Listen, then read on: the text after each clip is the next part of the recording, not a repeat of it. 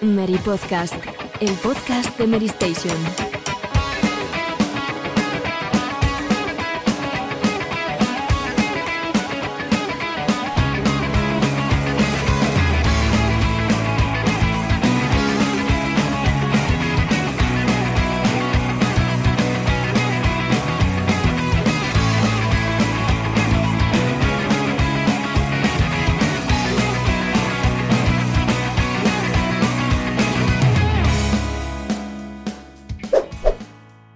Hola a todos, bienvenidos de nuevo al Mary Podcast, programa siete de la temporada dieciséis. Ah, ¿y os creíais que nos íbamos a ir de puente? Pues no, aquí estamos de nuevo, dispuestos a hablar de todo lo que nos ha deparado la semana del videojuego, que ya adelantamos no es poco, y contento de saludar a Alejandro. ¿Cómo estamos?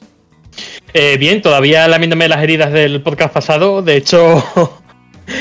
tengo aquí a Pikachu que se ha vestido de rigurosa guardia imperial de lo- londinense. O sea, porque es que aquí los, los misiles y los torpedos de Pedro, tío, que todavía, todavía resuenan. Por alusiones, Pedro, ¿qué tienes que decir sobre Pokémon y sobre lo que le ha gustado a Alejandro la última entrega? Eh, hola, muy buenas, ¿qué tal? Eh, yo no, no voy a decir nada de Pokémon porque yo creo que el pueblo ya ha hablado en los comentarios, en YouTube, en iVoox, entonces pues eh, no hay más, no hay más que yo, que, que yo pueda añadir. Sí os voy a decir que este fin de semana he descubierto una nueva droga, Eh, de la que hablaré al final del programa. Pues nos quedamos, nos quedamos con la incógnita esa hasta el final del programa, así que ya sabéis, quedaros hasta el final para escuchar pues todo lo que nos tiene que contar Pedro sobre este juego misterioso. Y Robe, tú ya sé que no, está, no has jugado a ningún juego misterioso porque ya nos has, come, ya nos has comentado fuera de micrófono que has estado con Call of Duty a tope. Muy buenas, eh, pues sí, me ha, me ha costado un trabajo monumental venir al podcast porque estaba jugando ahí, llevaba tres cuatro partidas seguidas. Y digo, bueno, me voy a echar otras tres más antes de acabar. Así que nada, a ver qué, qué, qué, qué temas tenemos hoy y te pedimos así Halloween, que es una celebración muy... bueno, que algunos disfrutamos mucho. Hombre, para que los, para que los oyentes y espectadores sepan, Robé no se acordaba si ayer fue sábado o domingo. O sea, con eso lo digo todo ya.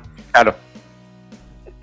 Eh, y esta vez, pues como he adelantado ya, pues tenemos un montón de noticias. Por ejemplo, la sección de titulares, van a, vamos a hablar de Xbox Game Pass. Sí, vuelve el servicio de Microsoft al podcast, aunque ya llevábamos un tiempo sin dedicarle todo el tiempo, sin dedicarle un montón de tiempo de debate, como en otras temporadas, pero sí, vamos a hablar sobre Game Pass, también sobre la marcha de los fundadores de Rocksteady, los creadores de Batman Arkham.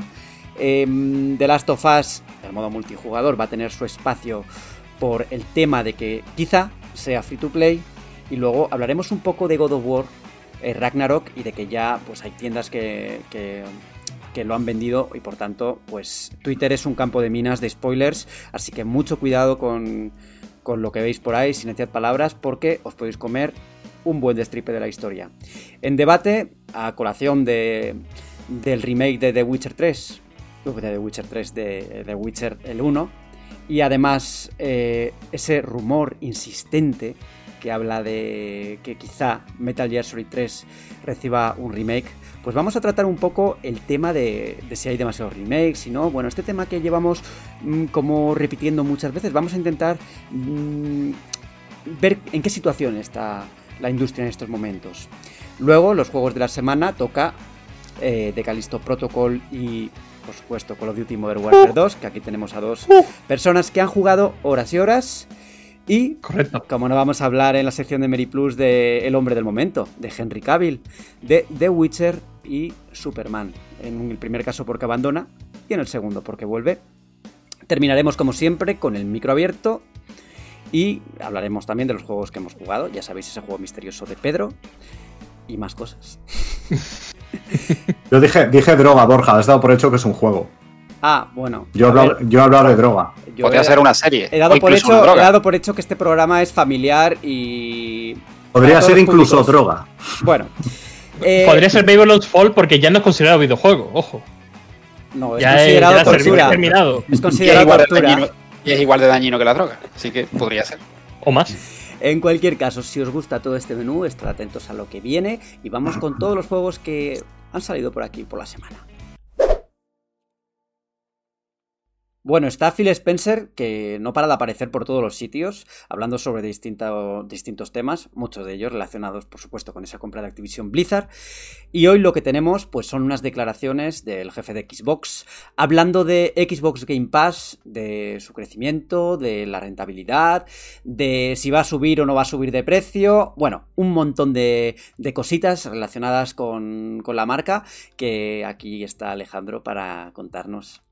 ¿O para resumir? Sí, no, para resumir y, y sobre todo para destacar eh, dos puntos importantes de, de la declaración de Phil Spencer. La primera es que eh, Game Pass es rentable, ahora mismo supone un quince por ciento de los ingresos de la división de Microsoft, lo cual es bastante importante teniendo en cuenta todos los contratos que han tenido que firmar para engordar ese catálogo. Y, y, y el segundo punto es que Phil Spencer asegura que ya han tocado una especie de techo con los usuarios de consola, es decir, eh, él lo ve natural, dice que en algún momento tiene que ocurrir y que parece que ya han llegado a ese a esa cima.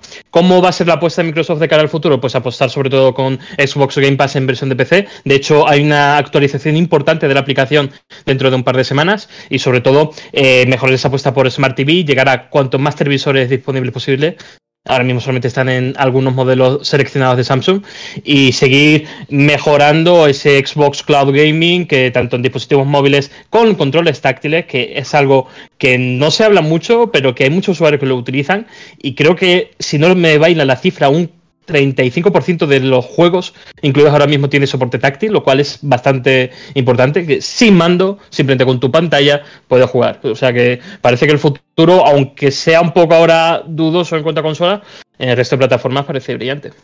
Hombre, pero porque entiendo que en P C también llegará el punto en el que haya cierto techo, ¿no?, de jugadores. Lo que pasa es que consolas lleva más tiempo y hay un número determinado de consolas vendidas y, bueno, entre todos esos usuarios, eh, pues, pues ya no habrá mucho más margen de crecimiento en ese sentido. Eh, lo que pasa es que ya se está ya se está barruntando, ya lo ha dejado caer Phil Spencer, que es posible que haya que tocar, más que posible, que haya que tocar los precios de, de todo lo que es la división de Xbox. No hablo de las consolas, hablo de los servicios. A ver, Xbox Game Pass es relativamente barato para lo que ofrece. Eh, ya ha conseguido eh, atraer a, un, a, a una base de jugadores y ahora pues era inevitable, o es inevitable, que en algún momento suba de precio. Yo supongo que ellos tendrán ya un, un estudio a sabiendas de que van a perder ciertos ciertos suscriptores, pero van a ganar eh, más dinero con eso. Sí. Eh, no, que y, pierdan, y aparte que pierdan suscriptores. Claro, no, y aparte lo que dices, el margen que hay en P C es mucho mayor, pero ya no solamente hablamos por la masa potencial de usuarios que, no sé, quintuplica la, la base que tiene ahora mismo Xbox en consolas, sino aparte todas esas promociones ligadas a terceros que ahora mismo están firmadas pero no han llegado al servicio, como por ejemplo esos héroes de League of Legends, esos héroes de Valorant, eh, esa promoción con Riot Games que yo creo que le va a dar un impulso bastante interesante fuera de su ecosistema. Y lo más importante, los juegos, quiero decir, también los juegos de Microsoft, que todavía no ha explotado, va a llegar su momento, pero todavía no.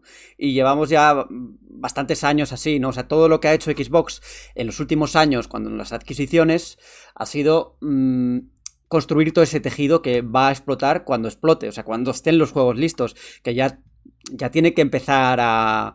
ya tienen que empezar a salir cositas. O sea, bueno, ya al primer, a principios del año que viene, si no hay más retrasos, veremos Starfield, que creo que es el juego que un juego que, que tiene la, la llave para poder para empezar a, a hacer fluir todos, todos eso, toda esa oferta, ¿no?, que Microsoft tiene ahí, ya que Halo Infinite no ha salido tan bien como, como se esperaba, al menos no el multijugador, porque las primeras sensaciones fueron buenas, pero luego pues ha quedado ahí en el limbo, como ya hablamos en otros podcasts, ¿no? No, y, y sobre todo un dos mil veintidós que ha sido un, un solar. Ahora llega Pentiment en noviembre, pero es un, es un juego pequeñito. De hecho, Phil Spencer asegura que eh, escucha los comentarios aireados de cierta parte de la comunidad que le piden un gran eh, triple A, ¿no? Ese, ese big hit, como lo dice el señor Spencer.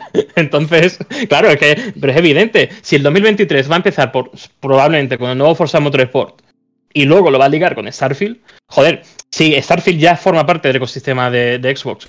Es pero pena, es un juego que ha heredado. Es una pena, Pedro, que Microsoft no consiguiera la exclusividad de Babylon's Fall en Xbox Game Pass, porque eso hubiese revitalizado, ¿no? Bueno, habría acabado hubiese igual. Sido, Pero bueno, no rompas las ilusiones de Pedro, que él estaba con la, ya se había montado la película de que Babylon Fall bueno, iba a hacer triunfar iba, iba a hacer triunfar a Xbox yo, y viceversa. Yo te, yo te, yo te, digo, te digo una cosa, yo, yo recuerdo un juego similar eh, que se llamaba Outriders, era un juego como servicio también que salió eh, el verano pasado, me parece. Y que analizó Alejandro, creo. Lo analicé yo. Sí, sí, me suena que pero, sea verdad. Pero, pero ese juego al principio comprado, ¿eh?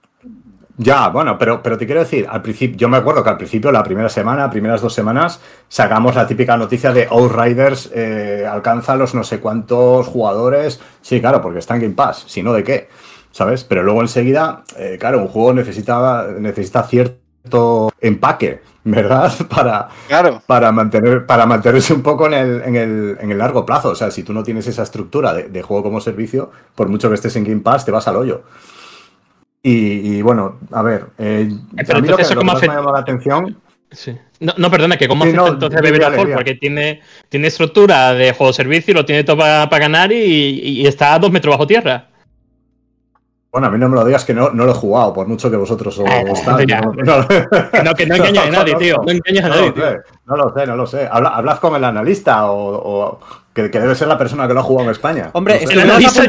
estuvimos, a punto, no estuvimos a, a punto de ser, estuvimos a punto de ser todos el analista, porque Salva enseguida dijo, no, no, yo esto no lo analizo. O sea, ¿alguien lo quiere? Y fue en plan como cric, cric, cric, cric. Sin sí. respuesta, y al final no sé quién lo hizo, la verdad. Pero desde luego creo, creo que, que ninguno de aquí. Me parece que César fue. Sí. Lo siento por él. En fin. Eh, otra de las noticias de, de los últimos días es que los fundadores de Rocksteady han abandonado el barco, se han, han dejado la capa de Batman eh, en el armario y abandonan el estudio. Eh, Pedro, ¿qué ha pasado por ahí? ¿Qué han dicho los desarrolladores y por qué se han marchado? Pues eh, me, me pillas un poco en calzoncillos porque no sé exactamente por qué se han marchado. Lo que, lo, lo que sí sé es que la cosa, la cosa huele rara porque hace, hace ya siete años que Rocksteady no saca ningún juego. O sea, Rocksteady, que yo creo que ha sido, que ha sido uno de los, de los estudios un poco garantía de, de calidad en la última década, ¿no? Desde Arkham Asylum a... a Hasta, hasta Night, pasando por City, yo creo que cada juego que han sacado ha sido un juego eh, sobresaliente. Y bueno, eh, ahora tienen, estaban preparando, están preparando, de hecho, el Escuadrón Suicida para el año que viene. Y, y bueno, tiene una pinta, pues hombre, mmm, no vamos a decir que mala, pero desde luego yo creo que no pinta tan, eh, tan cerca de la excelencia como, como sus trabajos anteriores. Wow, y yo, yo discrepo, como te amigo, decía antes, a mí lo que os ha enseñado me ha gustado bastante, ¿eh? A mí también. Tiene, sí, no, a ver, tiene, tiene, tiene pinta de ser un juego divertido, pero mmm, no sé, yo creo que ese estilo alocado y demás, no eh, no sé, a mí me gustaba más un poco el, el estilo oscuro y tal de, pero, de, de, pero los, fíjate, de los juegos de Arkham. Fíjate, Pedro, que en ese... O sea, nosotros, la gente ya se cansó de Arkham, o sea, llegó a cansarse porque, porque decían que era igual y tal... Y quizá un cambio de tono para no volver a hacer lo mismo esté bien, ¿no? Que sea el Escuadrón Suicida esta vez y que podemos enf- poder enfrentarnos a, a los superhéroes de... Iba a decir los superhéroes de Marvel, no, los superhéroes de D C. Eh, pues tiene buena pinta. Yo quiero luchar contra Superman, la verdad. A ver, yo puede que puede que sea verdad que la aunque, gente se cansó de Arkham. No tenga, aunque, no final... tenga, aunque no tenga la cara de Henry Cavill, ¿eh? Que aquí hay gente que boicotea luego las series porque no tiene la cara de Henry Cavill. Hay, hay mucho fan, sí. A ver, eh, puede que puede que la gente acabara un poco saturada de, de, de Arkham, porque al final eran cuatro juegos en, en, en, no mucho, en no mucho tiempo. Pero yo creo que después de jugar Gotham Knight, igual la gente lo, lo echa de menos, ¿eh? O sea, igual, Hola, igual, después de jugar, igual después de jugar Gotham Knights, la gente echa de menos el sistema de combate de Arkham, el sistema de exploración de Arkham y, y todo lo que vimos en Arkham. Entonces, a ver, yo creo que eran juegos muy únicos y a mí Escuadrón Suicida yo creo que es una propuesta eh, que hemos visto, pues mejor o peor, pero ya hemos visto varias veces en los últimos años, ¿no? Una propuesta ahí alocada de juego cooperativo y demás. Mm, no sé, yo confiaba un poco más. Yo hubiera preferido más una experiencia más puramente single player antes que, que, que algo que, que tienda de alguna manera al cooperativo, por mucho que me digan que lo puedes jugar solo, evidentemente. ¿Sabes lo que ocurre? Que yo creo que tanto Gotham Knights como Suicide Squad son un poco víctimas de, de Malverse Avengers. Creo que ha marcado un poco el camino en cuanto a cómo la comunidad Porque ya no solamente está aludiendo al público del, del jugador habitual, sino también al público del, del superhéroe, que es un gran mercado que incluso Rocksteady abrió un poco el camino en aquella generación de P S tres y trescientos sesenta que lo revalorizó. Y ahora nos encontramos con que la apuesta era un título, un título, un título cooperativo de durar meses y meses, y Gotham Knights se nota que ha virado y ha salido lo que ha salido. Y Suicide Squad ha tenido retraso tras retraso, un juego que es solamente de nueva generación. Yo creo que va a tener más cambios de, de lo que vimos, y creo que también esta salida de los fundadores viene en relación a los tiempos convulsos que se vienen en Warner, porque incluso en el área de entretenimiento estamos viendo cómo hay como dudas en cuanto a qué camino van a seguir. Hombre, y Warner ha retrasado sí. absolutamente todo lo que tenía en su cartera, desde Lego Star Wars, que tardó un montón de tiempo con respecto al lanzamiento, que se la, la primera idea era lanzarlo junto al ascenso de Skywalker. Y mira, sí. mira tú que el ascenso de Skywalker se estrenó en dos mil diecinueve. Luego sí. cambiaron la fecha al año siguiente y no salió hasta, hasta antes de ayer. Hasta, yo no recuerdo. Sí. ¿Ha salido en dos mil uno? ¿En dos mil veinte? ¿En veintidós? No, veintidós, ¿no? veintidós. Sí, sí, veintidós, sí, sí. veintidós. Es que lo analicé, esta, esta lo, lo, lo analicé yo, pero es que pa- mm. el tiempo pasa tan rápido y tal que ya no me acuerdo mm. ni lo que he hecho ni lo que no. Pero sí, es que ha pasado mucho tiempo y Hogwarts Legacy también se ha retrasado. Eh, se mm. retrasó eh, Suicide Squad.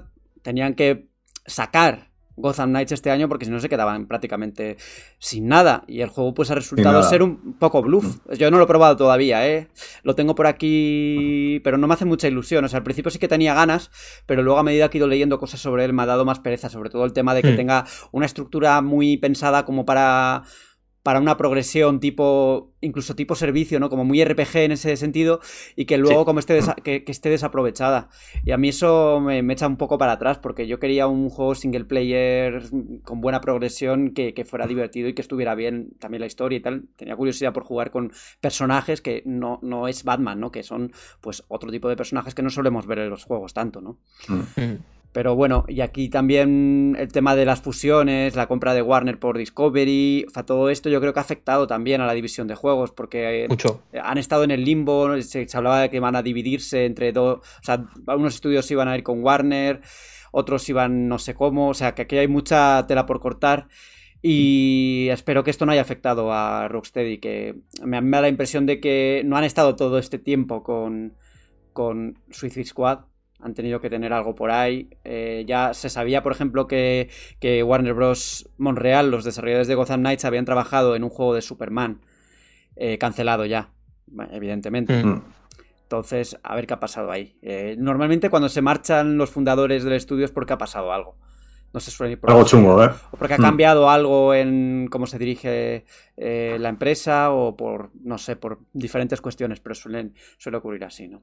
Y hablábamos de juegos como servicio, y PlayStation eh, ha apostado bastante fuerte por, por, por ese tipo de videojuego que ellos, pues, tradicionalmente... Eh, pues no han tenido muchos títulos de, de este estilo, ¿no? Y justo salió hace no mucho una oferta de trabajo de Naughty Dog para el próximo juego eh, juego multijugador del estudio. Sí. Evidentemente se presupone que es The Last of Us, el multijugador de Last of Us, que recordamos va a tener nueva información en dos mil veintitrés. Y entre los requisitos o la, los requisitos recomendados para el candidato y tal, aparecía que tuviera experiencia con los juegos free to play, lo que por supuesto pues ha levantado las sospechas de que el juego puede, puede funcionar bajo ese modelo de negocio. ¿No, Robe? Eh, ¿No, Robe? Pues sí, porque al final, mira, han pasado algo más de dos años y medio desde que llegara eh, The Last of Us Parte dos, y bueno, recordemos que el multijugador iba, iba a ser un modo de juego, al igual que, que la primera entrega. Pero claro, al final eh, no, no sabemos si por tema de plazos, de, de no llegar a tiempo, de, o de bueno, de que es lo que yo creo que intuimos todos, ¿no? Que se convirtió en un, en un auténtico monstruo. Yo, eh, al final... Es, es que Naughty Dog siempre se relía. Saca las cosas claro. como, bueno, voy a hacer un D L C de, de Uncharted cuatro, y de repente claro. es, ya se ha convertido en un juego. Y, y, y te saca un juego que dura ocho horas, que, que pasa por juego completo, ¿no? Y en este caso con Factions, eh, el multi de, de The Last of Us dos igual, al final va a ser un juego independiente que, bueno, ya en la fecha que estamos seguramente, salvo sorpresa, tendremos que esperar a, a primeros de año para saber algo. Y sobre que vaya a ser free to play, pues hombre, lo de la oferta cuadra un poco, ¿no? Porque al final buscan a alguien con, con experiencias en, en free to play, juego servicio y, y además en triple A. Así que ahora mismo, siendo Naughty Dog dos y, y, y con ese tipo de, de perfil que buscan... Pues todo apunta a que sí, ¿no? Y, y además tiene sentido, porque, a ver, yo personalmente creo que por mucho que te llames de Last of Us o tengas detrás un, una gran marca y demás, eh, un juego de este tipo, con tanto tiempo de espera, con la gente incluso impacientándose un poco, ¿no? Con el arranque lento de la gen y los triple A y tal, yo no lo veo saliendo un juego exclusivamente multijugador a sesenta, bueno, iba a decir sesenta, pero que podían ser ochenta euros. A ver, puede ser, si sale de, finalmente free to play, eh, está claro que puede ser un punto de entrada, ¿no? Eh, pero depende mucho de cómo lo hagan, y es que es muy difícil entrar en el negocio de los free to play. Eh, van a tener que tener un juego sólido, lo primero, pero también eh, un poco de suerte y un diseño de juego que atraiga a, a que la gente juegue free to play, ¿no? Eh, yo creo que puede encajar, fíjate. Si Call of Duty, sí. Call of Duty ha conseguido pues, que se juegue a Warzone y, y The Last of Us, con el mundo que tiene, con el tema de recoger cositas, de hacer crafting, de no sé qué, de no sé cuántos, yo creo que sí que pueden encontrar una estructura de juego que no sé si será Battle Royale o otro tipo de jugabilidad, pero podría funcionar como juego. Ya que tenga éxito o no, eh, eso es más complicado. A, a mí me da miedo cómo está mirando PlayStation, perdona Pedro, eh, hacia ese enfoque multijugador en, en casi todos sus principales estudios, pero ya no solamente hablamos de Naughty Dog, estamos hablando de Insomnia Games con esa oferta de trabajo de servicio multijugador, London Studios, una, una mítica de, del catálogo de PlayStation, ahora virado de V R a, a un juego multijugador de servicio. No sé, creo que, que, creo que se está dilatando un poco la imagen de PlayStation de, de juegos prestige, de, yo no, no lo creo, ¿eh? De grandes no, campañas. Mira, ahí yo no estoy de acuerdo, eh, Alejandro. No creo que vayan a hacer un, un viraje de, de abandonar los juegos eh, para un jugador. Yo creo que van a saber combinar las dos cosas y que saquen más juegos de tipo servicio no quiere decir que vayan a desaparecer los juegos para un jugador. Y es que eso lo han repetido en mil ocasiones que no lo van a sí, hacer, sí. que es que les son rentables y les funcionan. Y además es... Eh, uno de los puntos fuertes de PlayStation, ¿no? Que eh, sigue apostando por los juegos para un jugador, siguen vendiendo y siguen funcionando. Otra cosa es que estén comprando estudios, estén eh, abriendo nuevos estudios y estén trabajando con otros... Con, con estudios core propios fuertes para mm. hacer títulos multijugador, que eso tampoco está mal. Eh, no tiene por qué... No tiene por qué eh, reducir el número de juegos para un jugador. Vale, pero estamos a uno de noviembre de dos mil veintidós y si yo miro el calendario de dos mil veintitrés solamente veo Marvel, Marvel's Spider-Man dos. No, lo, lo único que veo fuera pero, de eso son ofertas ya. de trabajo e incluso de los creadores de Days Gone diciendo que va a tener un gran énfasis en elementos multijugadores, como ya, mmm, pero no, yo no quiero que tampoco, recursos tampoco te han anunciado tampoco te han anunciado ningún juego más multijugador, ¿entiendes? Esto, es que esta, esta situación puede cambiar de un día para otro. Eh, en diciembre PlayStation te monta un PlayStation Showcase y de repente te sí. anuncia cuatro juegos y ya la, la perspectiva es diferente. ¿Y qué cuatro juegos? No lo sé, no lo sé. Claro. De otros juegos, pero, pero, claro. pero, yo, pero, tengo pasó, claro, pero... yo tengo claro que van a tener su artillería, que PlayStation no va a disparar pero... eh, su menú para el año que viene ni para el, res- para el resto de, de años. Eh, yo creo que están esperando al momento propicio para anunciar las cosas. Quizá después de Ragnarok sea un buen momento, que es cuando ya pues todos los títulos first party potentes... Obligado, diría yo. ¿Eh? ¿Perdón? Obligado, diría yo, que ya, ya va tocando, sí. porque al final llevamos unos meses que no... Es que es lo que dice un poco Alejandro, y, y yo no temería tanto por el tema de, de que no vaya a haber, de, de los, bueno, de que vayan a dejar de, de llegar, ¿no? Esos juegos de siempre, Prestige, que asociamos a la imagen de Sony, pero por un tema al final, lógico, de, de plazos y de estar ocupado con las ofertas y tal, eh, puede que veamos un evento con cuatro juegos nuevos en, en diciembre, como dices tú, Borja, pero lo que es seguro es que Naughty Dog no va a anunciar ese triple A nuevo de, de, del estudio porque está liada con otra cosa para el año que viene y, claro, al final no, te vas a encarar... A ver, Naughty Dog... Eh, Naughty Dog tres años después de Naut- The Last of Us dos. Naughty Dog va a enseñar el, el multijugador de The Last of Us dos el año que viene, o, de, o como claro. sea. Pero bueno, pues es un juego que ya estaba anunciado. Luego, a ver, todo tiene sus tiempos. Eh, lo, el juego que, que esté haciendo, el juego que esté, que esté haciendo ahora Naughty Dog... Si The Last of Us salió en dos mil veinte, todavía no lo van a enseñar. Igual lo presentan el año que viene, sí, quizá, pero está muy, eso no es, no va a salir inmediatamente. Ya sabemos los tiempos de producción de Naughty Dog, que no son precisamente tres años tampoco. Eh, tardan más en hacer los juegos. Sí, bueno, no son mucho más tampoco, ¿eh? Sí, sí, pero, pero sí que tardan sus años, luego lo retrasan además. Pero, pero es como dice la canción de Bob, es como dice la canción de Bob Dylan, los tiempos están cambiando. Y ahora pasas de una PlayStation que eh, está trabajando en pequeños juegos con empaque como de los Legacy, por ejemplo, juegos de transición, a juegos cuyos factions, yo lo siento, pero no creo que tenga el éxito como para pillar cuota de mercado. Por, básicamente porque la gente quiere A, B, C, y ahora mismo lo que lo parte en la tarta es Warzone, es Apex Legends, Fortnite, y es ese tipo pero de si juego. Igual, que, pero si da igual, Alejandro, si ese, si ese juego ya estaba anunciando, ya, ya lo conocíamos, no es nuevo, o sea, claro, lo conocemos claro. Desde dos mil veinte o antes. Pero es que ese juego antes iba integrado en Uncharted cuatro, iba integrado en The Last of Us, y ahora lo que vemos es que está teniendo cariz de juego propio. Incluso Ghost of Tsushima tiene un modo competitivo. Pero, eh, no, pero no eso no pasa nada porque haya eso. No, no rompe Al, nada. Yo veo, yo veo un desvío de recursos. Estamos, a, a, estamos, haciendo, un, estamos haciendo un poco un debate de un debate de dos mil diez, ¿no? Cuando todos los sí. juegos, absolutamente no, no, todos no, no. los juegos llevaban modos multijugador. O sea, llevaban no, Mass Effect no, no. multijugador. Eh, todo, todo tenía que tener un multijugador. A ver, yo creo que no es... El, a ver... No va, no veo a Naughty Dog haciendo solo juegos multi, multijugador, por ejemplo. O sea, esto va a seguir como hasta ahora. Y dices que los tiempos han cambiado. Claro que han cambiado, pero es que ahora incluso se tarda más en hacer los juegos.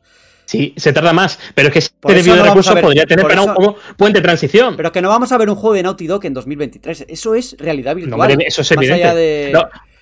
Lo, lo que vamos a ver en dos mil veintitrés va a ser el multijugador mira, de las sopas. Hablando, claro. hablando de Sony, el nuevo estudio que, ha, que han abierto eh, Virtual Arts, con P S S Virtual Arts, eh, que está trabajando en un juego de Naughty Dog, de una saga muy querida, que vamos, yo es que eso tengo clarísimo, que es Uncharted.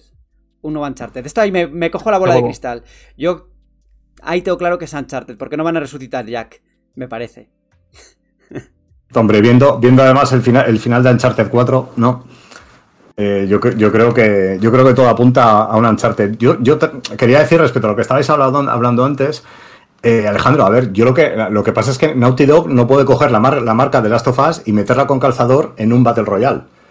¿Sabes? Yo creo que tienen que coger la marca de Last of Us y hacer un juego que se amolde no. eh, a, a, a la marca puede. de Last of Us. Poder puede, es, por ejemplo, poder puede. Call of Duty tampoco era un, poder, un, un, un poder, Battle Royale y lo ha sido. Ya, o sea, tú, tú pero, aquí lo que vas encaja, a aprovechar... Enca, encajaba perfectamente, pero, pero, tú, pero aquí... tú lo que puedes hacer es un, un survival, como ya está Ark Survival Evolved, como está Conan Exiles, como está ese tipo de juegos, pero... que, en la, que en, un poco en el, en el, en el contexto, en el contexto no, puede, de The Last of Us... Puede, puede ser, puede ser. Es, Es, es, que, es que es lo que era Factions.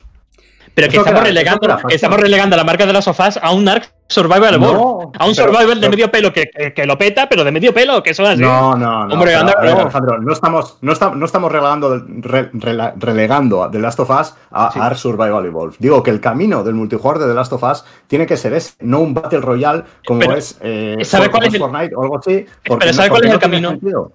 ¿Sabes cuál es el camino multijugador de las sofás? La ventana. Tirarse, que no, de las sofás tiene que ser una aventura narrativa con empaque que te coja del mando y te revuelve los intestinos.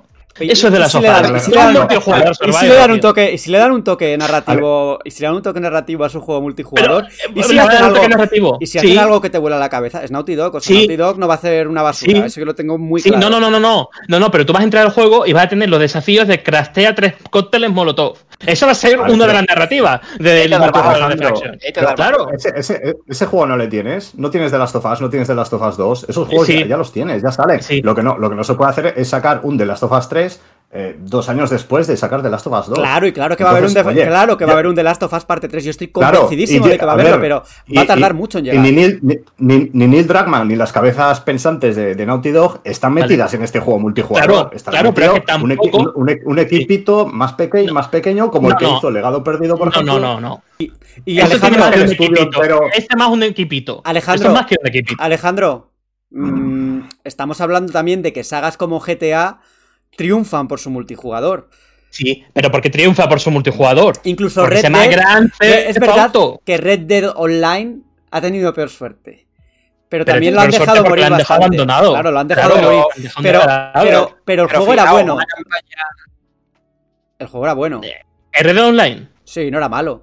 No, era, era bueno el uno. El del dos era una beta. Sí, pero pero triunfó, triunfó, triunfó lo que es el juego base, la campaña, sí, lo, lo, lo de siempre. Triunfó y la parte online le fue mal. Eh, triunfó muchísimo. G T A cinco, bueno, G T A Online, porque a esa parte clásica de G T A cinco en sí no, no le fue tan bien. A lo mejor, o sea, es un poco significativo, ¿no? Que al final el, el, al multi que ha ido bien es porque el principal se le ha pegado, entre comillas, no ha tenido tan, tanta imagen y al final eh, Hombre, Red Dead Redemption dos eh, lo, lo ha petado y, y sin embargo el multi no ha interesado a tanta gente, ¿no? A lo mejor...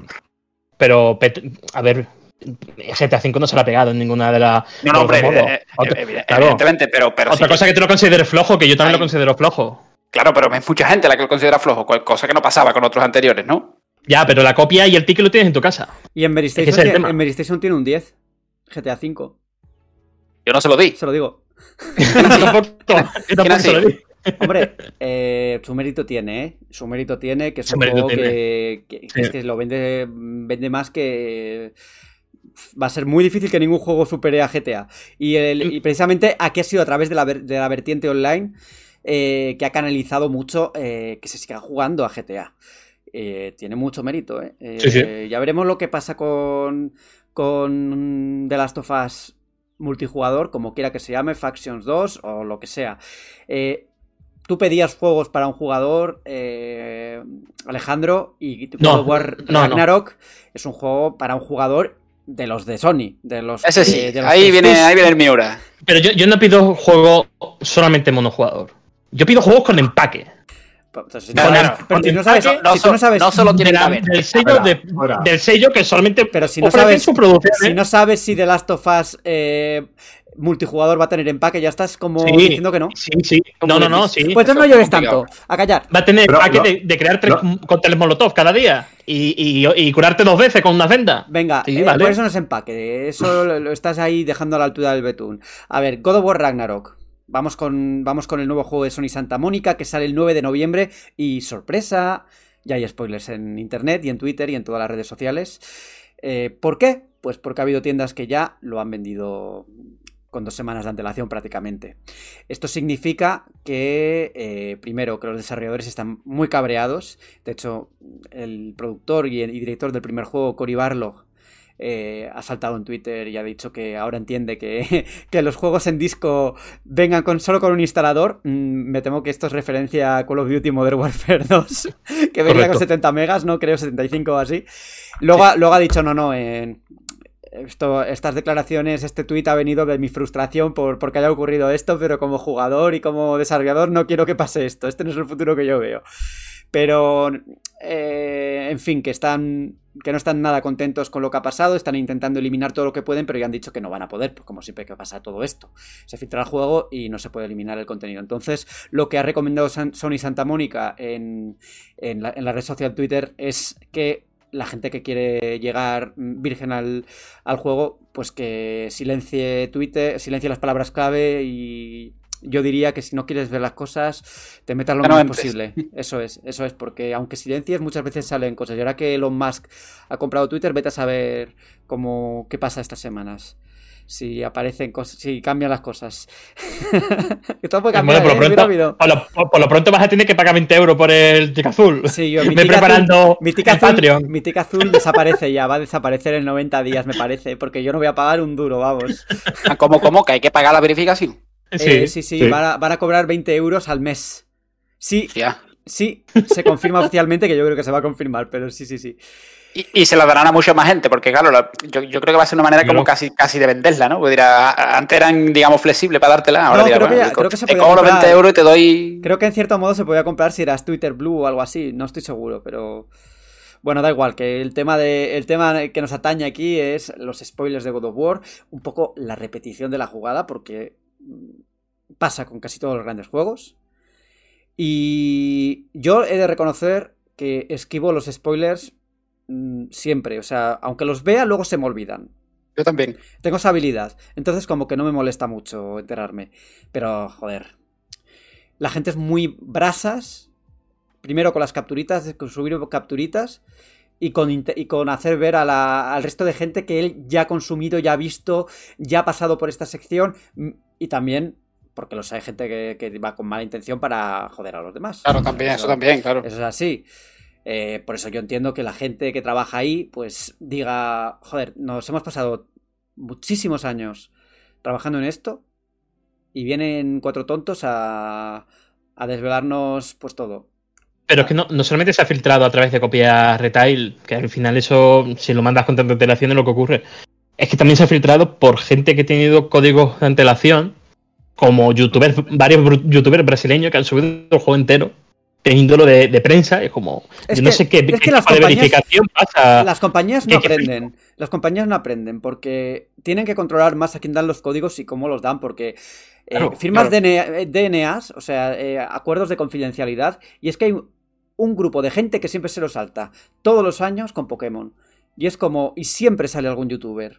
No es por criticar a los youtubers, pero pasa mucho en, entre los streamers, y creo que las compañías tendrían que controlar más eh, a quién proporciona los códigos para que no les pase esto. Y que se supone que, joder, hace poco pasó con Assassin's Creed, que Ubisoft invitó a un montón de, de periodistas y, streamings, y streamers a ver todas las novedades de, de, de Assassin's Creed, y se descubrió por un error del propio youtuber que, que publicó una respuesta con su cuenta en lugar de con la cuenta que ah, tenía, sí. que no recuerdo cómo se llamaba, pero que era donde desvelaba todo, y ahí mm. se descubrió el pastel. Sí, sí, sí. Que él mismo decía en su canal de Discord que hay que tener respeto por los N D A, las familias que han trabajado en el juego y tal. Hay que tener, y era el primero que se resaltaba, era increíble. Cara. Y que, y que llevaba, años fil- fil- llevaba años filtrando cada entrega de Assassin's Creed, el Notas, ¿eh? Es increíble. O sea, no, no, era, no, era, no era la primera vez que lo hacía el tío. Es increíble. Pues, joder, yo tengo ganas de jugar a God of War Ragnarok, pero yo tengo claro que no voy a jugar de... Creo que no voy a jugar de lanzamiento, que voy a esperar un poquito... Y ya saldrán todos los spoilers ahora y luego ya no me acordaré cuando lo juegue, así que podré ir fresquito como la lechuga. Espera, pero una, una cosa, chicos, entonces, ¿qué palabras hay que silenciar? Escarlata y púrpura, eh, Pokémon, eh, a ver. Pikachu, eh, Pikmin, por si acaso. No, pero pregu- pregunta, pregunta seria, eh, ¿se puede spoilear Pokémon? No. Sí. O sea, que. A ver, no se puede. ¿Qué spoilers hay de Pokémon? Pues, pues, todo, todo el spoiler del postgame, los legendarios, las Evos. Claro, a, ni, a, claro a, ni, a nivel jugable, para que, bueno, porque quieras conocer las sorpresas de los extras, misiones secundarias y tal, pues si se lo puedes spoilear, claro, no tiene por qué ser solo la historia. Hombre, no también, os digo, también os digo que hemos llegado a un punto en el que la gente te dice que le has spoileado una mecánica de juego. Y es como... Claro. O te, o te, o te, sí, dice, cuál, o te eh. dice que le has spoileado algo de un juego que ya ha salido una demo y que ha aparecido tal personaje. A ver, Borja, a nosotros eh, la semana del evento de Konami de Silent Hill nos acusaron de spoilear parte del evento. A mí, me acusaron Acu- a mí, yo hice el titular acu- Acuérdate, ese. Fuiste, eso, sí, sí, fuiste tú. ¿Qué quieres que le hagas si Konami mm. ha filtrado su propio evento? Es noticia. Claro, a, a ver, no yo creo calvo. que es, es, es información y hay que darla. Y mira, si no lo veis a través de Mary Station, lo vais claro. a ver a través de Twitter, porque es de lo, lo único que se está hablando. Claro. Eh, mm. No, no, esa noticia tiene que estar y tiene que estar con, los, con el titular correcto, que es filtrados eh, Silent Hill dos Remake. Hemos spoileado que hay spoilers de God of War. Ojo. Sí, sí, hombre, vamos, ya... A ver, yo entiendo... Entiendo también... Entiendo, entiendo, entiendo, ¿eh? entiendo, entiendo que la gente eh, quiera ir a un evento y, y sorprenderse, ¿no? Porque, joder, eso era una de las gran, una de las grandes cosas del E tres. Que tú ibas ahí al E tres cuando era todo un poco más analógico y no lo sabías hasta que te lo, hasta que te lo mostraban en las revistas. O ya, pues, en, la, en una etapa no, más cercana...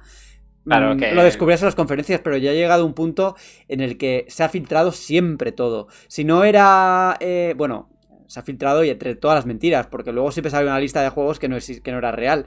Pero entre todas esas listas que no eran reales, siempre había eh, una que sí lo era y que parecía más real.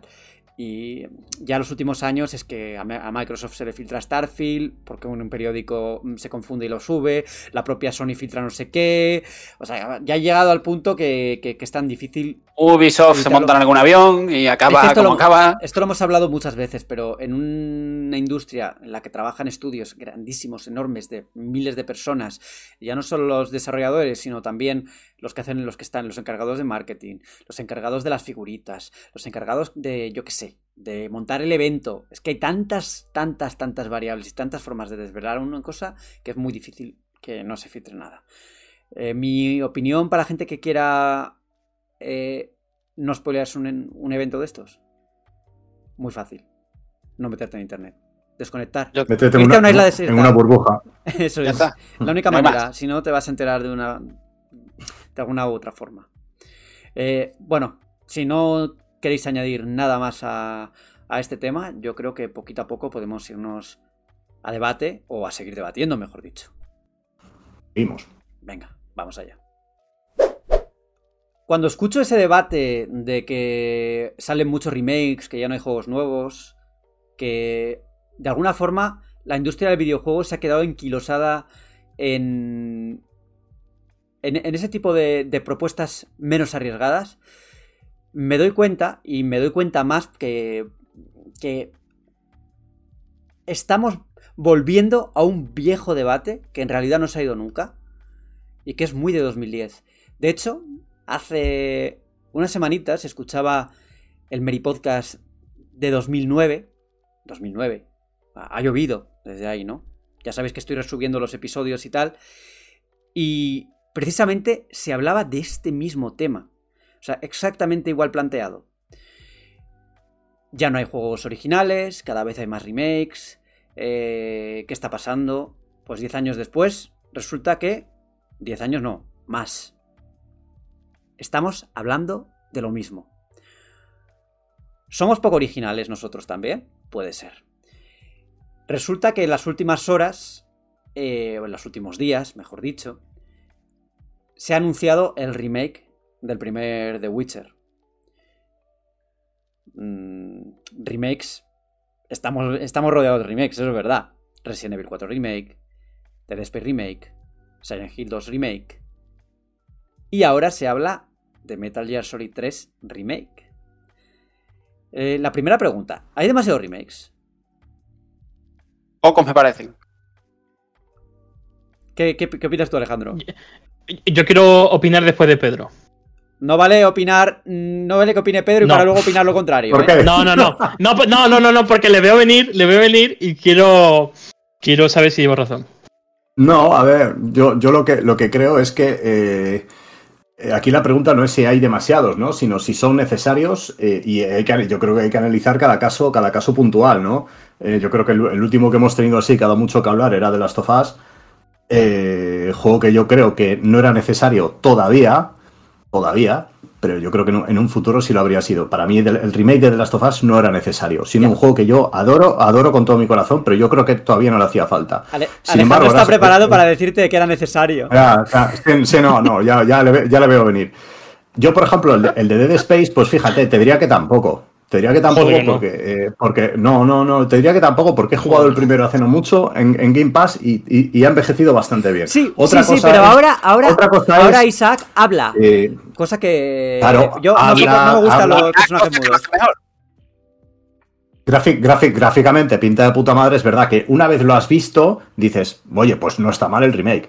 Pero si tú juegas el primero, mmm, es una cosa que está muy potable eh, hoy en día. Eh, ocurre lo mismo con el con el eh, con la segunda parte, con, con Silent Hill dos. Silent Hill dos, hoy lo juegas y bueno, a ver, evidentemente tiene sus costuras. ¿Y dónde eh, lo juegas, pero no es, Pedro? No es, pero esa, es, esa es la pregunta, porque bueno, la pregunta. Yo, hoy, yo hoy en día, yo, yo, o, yo, hoy en yo, día yo, o lo juegas en Play dos o compras el Collection, que no sé si es retrocompatible. No, no, no, no, no, está, está, está. Yo hace, hace no mucho, lo, no, no de está. hecho el año pasado lo, está, lo, no volvió, está, eh, lo volvió, lo ¿dónde está? Está en Xbox One, en, en Xbox One, en retrocompatible. Pero es la versión de collect, del Collection, ¿no? Es la versión de Collection sí. que está rota, o sea, sí. bueno, rota, que es no, totalmente no, diferente al original. No, no, rota, rota. Está rota no, porque, pero... porque, porque Konami perdió parte del código. Porque claro. el, el, agua bueno, del lago, ver, el, agua, pero... el agua del lago es papel albal, la niebla es, es un, una granada de humo, eso es terrorífico. El, lago, es, el, agua, del eso, lago, eso... el agua del lago es de esos que te tiras de cabeza y, te, y se te parte la cabeza sí, porque sí. parece cristal. Claro. Pero es una, es una manera de jugar. Como el agua de Bayonetta, como el agua de Bayonetta tres. El juego, el juego original, el juego original es de PlayStation dos, ¿eh? O sea, no estamos hablando aquí de que sea una cosa eh, escandalosa pero, técnicamente. Pero es que vale, fíjate vale, que pero... con PlayStation dos, mira lo que lograron eh, llevando al extremo el apartado visual. Sí, sí, o sea, se, apartado, se veía muy bien. Dirección brutal. Se, se veía muy bien. Haciéndolo, se veía muy bien. Pero lamento sí, sí, decirte, sí, Pedro, que... lamento decirte, Pedro, que han pasado no. muchísimos años. Si Silent Hill dos es un juego retro, ya muy retro.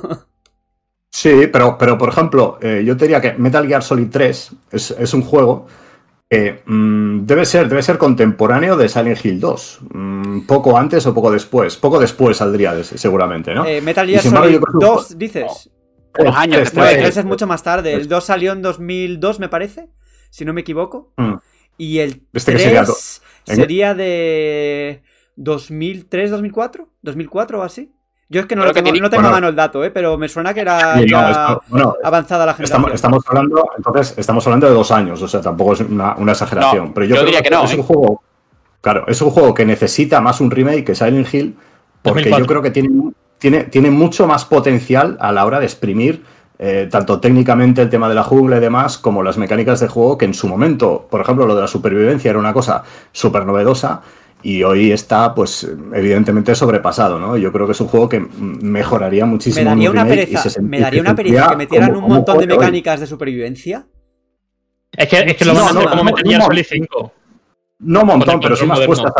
Claro, es que en el, en el original es más de su tiempo y bueno, encaja, pero miedo me da a mí también lo que ponen hace ahora, que, que te puedes pegar seis horas para cazar una serpiente y despellejarla, para ponerte un, una gorra, para que no te vean. Es, es que el original es mucho de saber cómo... Eh, colocarte, cómo aprovechar el escenario casi milimétrico, parece un ajedrez, y, y que si lo hicieran ahora sería un, un T P S. Sería claro, un con catorce enemigos con un icono de alarma en la cabeza y ya está, y te agachas y no te ves mágicamente. Aquí, para poner un poco la información en, el, en contexto, el tema de Metal Gear Solid tres Remake se lleva rumoreando desde, desde hace meses. El tema es que eh, Virtuos, Virtuos Games, que es una desarrolladora china especializada sobre todo en ports y en adaptaciones H D, eh, pues aquí ha habido una parte falsa, que ayer, creo que salió el fin de semana, que había aparecido un mensaje en código Morse y que ese código Morse apuntaba a la fecha de The Game Awards. Eh, al parecer esa información era falsa, pero lo que no es falso es que eh, el estudio ha publicado un vídeo en YouTube, eh, un vídeo para, bueno... De, de, de, para buscar empleados y tal, en el que aparece claramente diseños de Metal Gear y aparece un libro de arte de Metal Gear. Entonces, esto es un poco como, como blanco y en botella, ¿no? Que además es que estamos en, la, en el momento en el que coincide ya con el aniversario de la saga, no han anunciado todavía nada y a mí me da que Konami va a hacer algo parecido a lo que ha hecho con Silent Hill, de repente va a poner un evento y ¡pum! O vas ojalá. A hacerlo en otro sitio, no lo sé. Espero que no, no sean tan cutres, eh. Espero que no sean tan cutres okay, y pongan el vídeo. Sé que, sé, que, sé, que Alejandro, sé que Alejandro va a decir que no, pero ojalá lo hagan y anuncien cinco Metal Gear. Porque por lo menos uno, por lo menos uno saldrá bueno, por pura estadística. Y bueno. me, mejor, un Metal Gear, me, mejor un Metal Gear bueno y cuatro morralla que no ninguno, ¿eh? Creí que iba a decir que un Death Stranding, entonces ya aquí apago la cámara y, y voy a Cantabria. O sea... Pero, no, pero que, que, va, que meter día nuevo por un Death Stranding. ¿Van a, van a cambiar nuestra vida otra vez, Alejandro? ¿Con, con, con otro Death Stranding? O oh, si va al ritmo que va Kojima, me va a cambiar, vamos, hasta, hasta mis herederos. Hombre, cuidado, que eh. dice Kojima que, va a cost- que si sale bien su nuevo proyecto va a conseguir hacer hasta un nuevo medio. El cine, la... Está flipado. Los videojuegos y la movida de Kojima. Es... Literatura, movida de Kojima... A, a mí lo que me gusta de Kojima es que con él salen la verdadera cara de, de, de la gente que, eh, no sé cómo decirte, que, que está deseando que fracase. Con, con, con Kojima, precisamente, con, con, aqu, con esa gente que mmm, no le gusta la saga de cierto creador, llámalo Kojima Druckmann, y, y, y dice esa declaración y se la pega, ellos disfrutan. O sea, me gusta mm. cuando Kojima hace éxito y están todos llorando, rasgándose la cara. Ya, ahora hay gente llorando porque está haciendo un podcast que habla de lo que da la gana con su diseño de videojuegos. Lo hace de puta madre. Con no sé qué, pues solo por él. Si quiere hacer un podcast, que haga un podcast, ¿no? No pasa nada. Claro, claro. Y volviendo, bueno, al tema de los remakes, de si son necesarios, si no son necesarios, eh, si hay si hay muchos, si hay pocos. ¿Vosotros de verdad creéis que no hay juegos originales también? O sea, yo creo que sí que yo. sigue habiendo juegos originales y es normal que la industria tienda a sacar pues sagas conocidas antes que apuestas nuevas porque es mucho más arriesgado. Y es que esto no es una novedad de ahora. O sea, siempre ha pasado que las compañías pues han, han mm. sacado secuelas porque es mucho más fácil sacar una secuela o sacar un remake que, que arriesgarse a sacar una propiedad intelectual nueva que puede no vender absolutamente nada. O sea, esto es blanco y en botella y es, pasa en el cine, pasa en la televisión. Lo que pasa es que hoy en día tenemos más producto de todo. O sea, sabes que salen más juegos que nunca. Es que no me, yo no me creo a nadie que diga, es que no salen ya juegos. ¿Cómo que no salen juegos? Pero si no hay tiempo para jugar a todo lo que sale. Sí, sí, pero... sí salen juegos, pero fíjate, Borja, yo, yo creo que... Y esto, esto es una frase que los, que los gafapasters llevan mucho tiempo diciendo, y yo creo que empieza a ser verdad, que para ver propuestas realmente originales te tienes que ir al mercado indie. No, para nada. Fíjate, no, no, no, mira, no, te lo voy a explicar. Por ejemplo, ya, ya, ya va, va, va a poner el problema de la Games, Hello Games, los pobres. Próximo claro. Roguelite. No, no, no. ¿Cuántos no, no, Roguelite no, no. están sacando? Vamos, es que. Bueno, estoy totalmente en contra del discurso. De, es que no. Los indies innovan. No, perdón. Buen rollismo. Vale, la mayoría vale, de juegos Borja, Borja, indies no, no, no. son clones de cosas que tienen vale, éxito. Te, te, voy, te, voy a, te, voy, te voy a recordar una cosa. En dos mil dieciséis sale The Witcher tres. ¿Cuántos juegos han salido como The Witcher tres desde entonces? ¿Y cuántos juegos esa, han salido? Con esa, con muchísimo con esa, menos. ¿Cuántos roguelites han salido? Menos, ¿Y, ¿Y cuántos Hollow Knight han salido?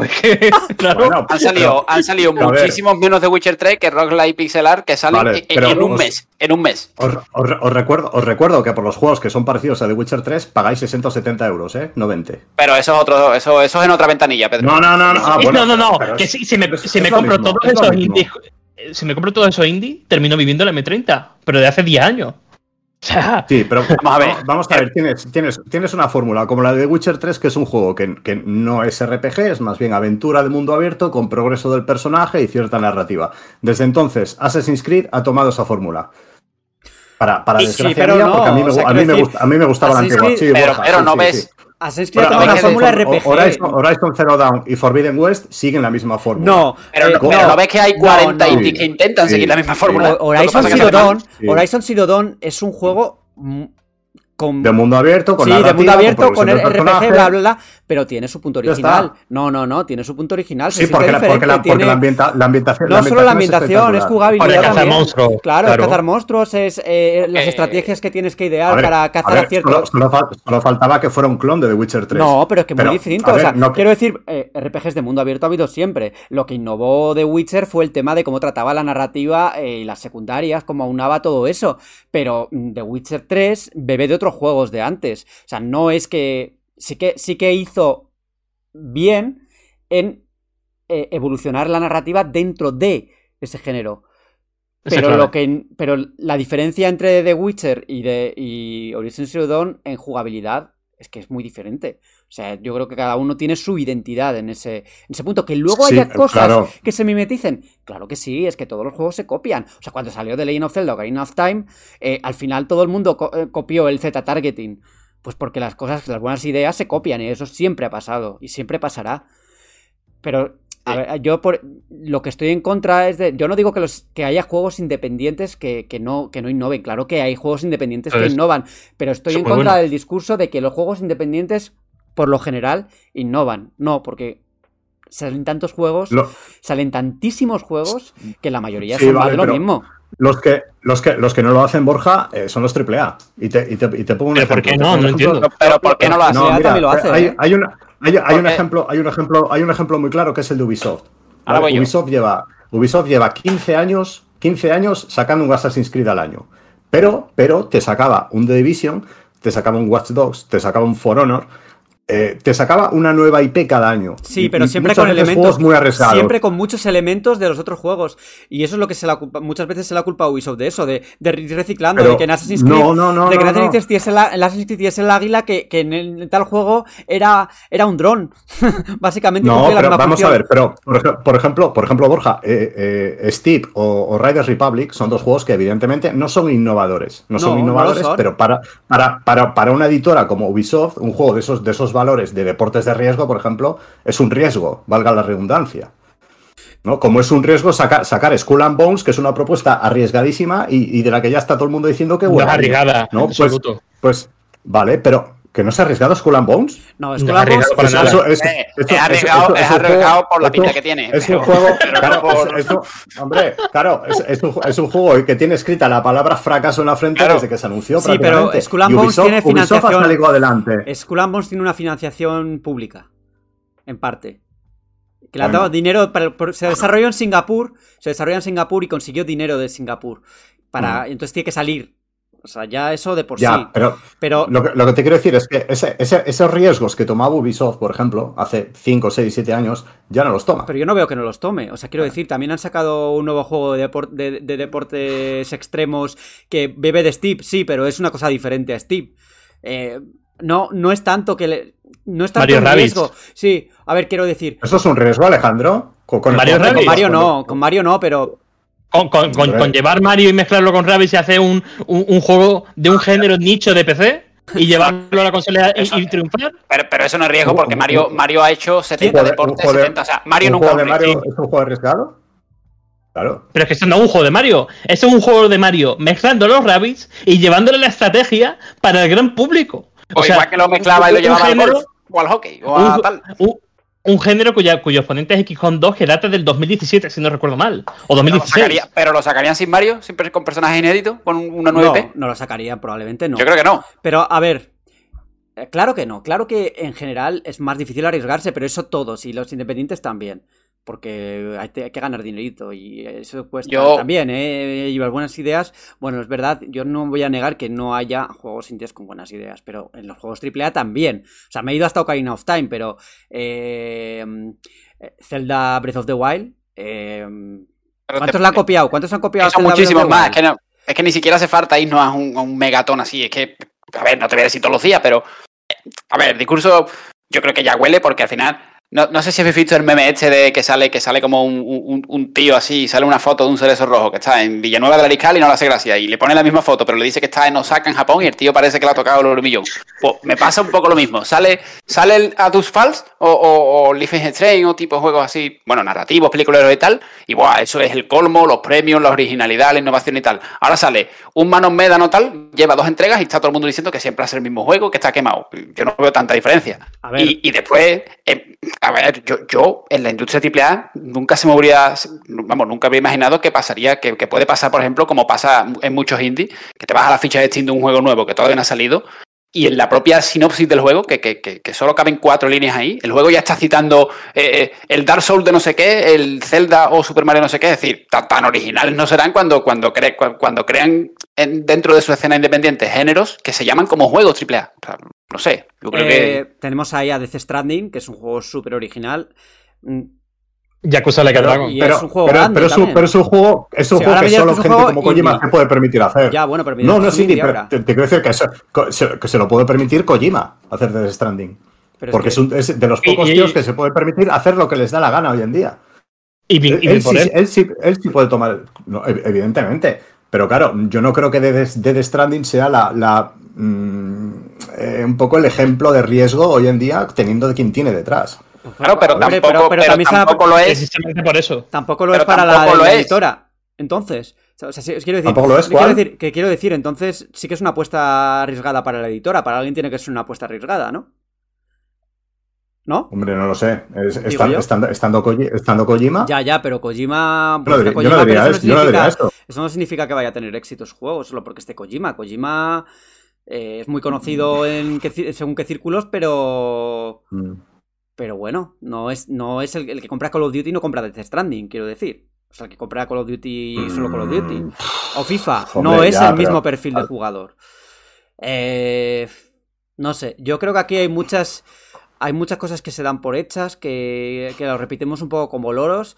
Hay demasiados remakes, no hay juegos originales, los indies son súper innovadores, que creo que tienen muchas más capas y muchos más puntos de discusión que, que lo que parece a simple vista. Que hoy en día salen muchos juegos y por eso uno se queda con las cosas que de verdad eh, le entran a los ojos y le, y le gustan, ¿no? Entonces, por eso igual pues te quedas con los juegos indie destacados de tal, pero te olvidas de los mmm, cientos de miles de clones que salen todos los años. Y hoy en día el tema de que se haya democratizado de alguna forma el poder publicar juegos, que hasta cualquiera puede publicar un juego prácticamente, pues por un lado eh, permite que todo el mundo pueda eh, estar ahí, pero al mismo tiempo, eh, como hay tanto juego, pues es más difícil llegar a la gente. Y eso pasa ahora en todo.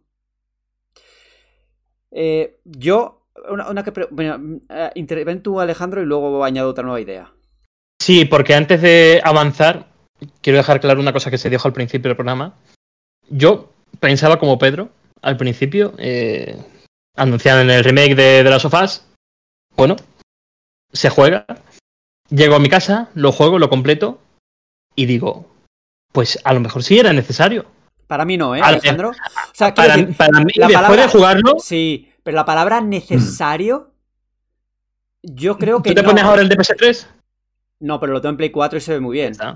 Se ve sí, muy bien. Sí, se, se ve muy bien, pero no es igual. No, pero, pero The Last of Us Parte uno no introduce cambios jugables ni nada sí, de ese estilo. Pero Entonces... introduce los cambios técnicos suficientes para que ese eh, énfasis narrativo que tiene, ahora con las nuevas caras, con las nuevas animaciones faciales... Pero a mí no, me llega mucho más la historia no. que me está contando que el original. Yo creo que no, muchísimo yo creo que más. No, porque el original, bueno, yo lo hablo del original de Play, yo lo hablo en Play cuatro, que es donde yo lo he jugado. Sí, yo, y ahí es que acepto. Yo creo que está suficientemente bien. Lo que pasa es que a mí me da igual que salga el remake de, de Last of Us Parte uno. O sea, si lo quiero lo compro y si no me espero claro. o no lo compro. Es sí. que a mí me da igual que salgan. Eh, aunque a mí me parezca innecesario. Es que igual. Igual puede ser innecesario para mí y no innecesario para ti. Eso es que yo no es creo que, que, es que es absolutos eso, es tampoco. Eso. Cada uno aquí juega lo que quiera. Pero para mí sí que es bastante innecesario. Yo creo que me lo voy a comprar en algún momento. Pero yo creo que hay que ver... Creo que ha sido Pedro el que ha, lo ha dicho al principio. Según el caso. Y según claro. la persona. Y no creo que un remake eh, entorpezca el desarrollo de nuevos juegos. Es más, un remake puede ayudar a que una saga se revitalice y pueda volver a empezar, ¿no? Silent Hill, igual con Silent Hill dos Remake, sobre todo si sale bien, ya lo veremos, la gente Pero... vuelve a tener ganas de Silent Hill y cuando salga la nueva entrega, ese Silent Hill F, pues la gente está deseando comprarlo. Igual después de Death Space, si tiene suficiente éxito, Electronic Arts dice, mira, vamos a hacer otro, vamos a sacar otro. Ya verás, o, Oye, incluso, de, o más incluso, de cosas más mira, ni, incluso de cosas más nicho, que no, que, que, que bueno, que son lo que son. Porque mira, mira el de, el de System Shock, por ejemplo, yo le tengo muchas ganas, yo no jugué al original, y la verdad, me, me parece un juego un poco de su tiempo que a mí me cogió. Bueno, no, no, no estuve ahí. Pero oye, ahora te lo van a poner muy, muy modernizado, que la gente lo va a ver cuatro fotos y va a pensar que, que es un nuevo Play o juego así similar. Y oye, quién sabe si da pie a una, a una saga que lleva veinte años sin aparecer.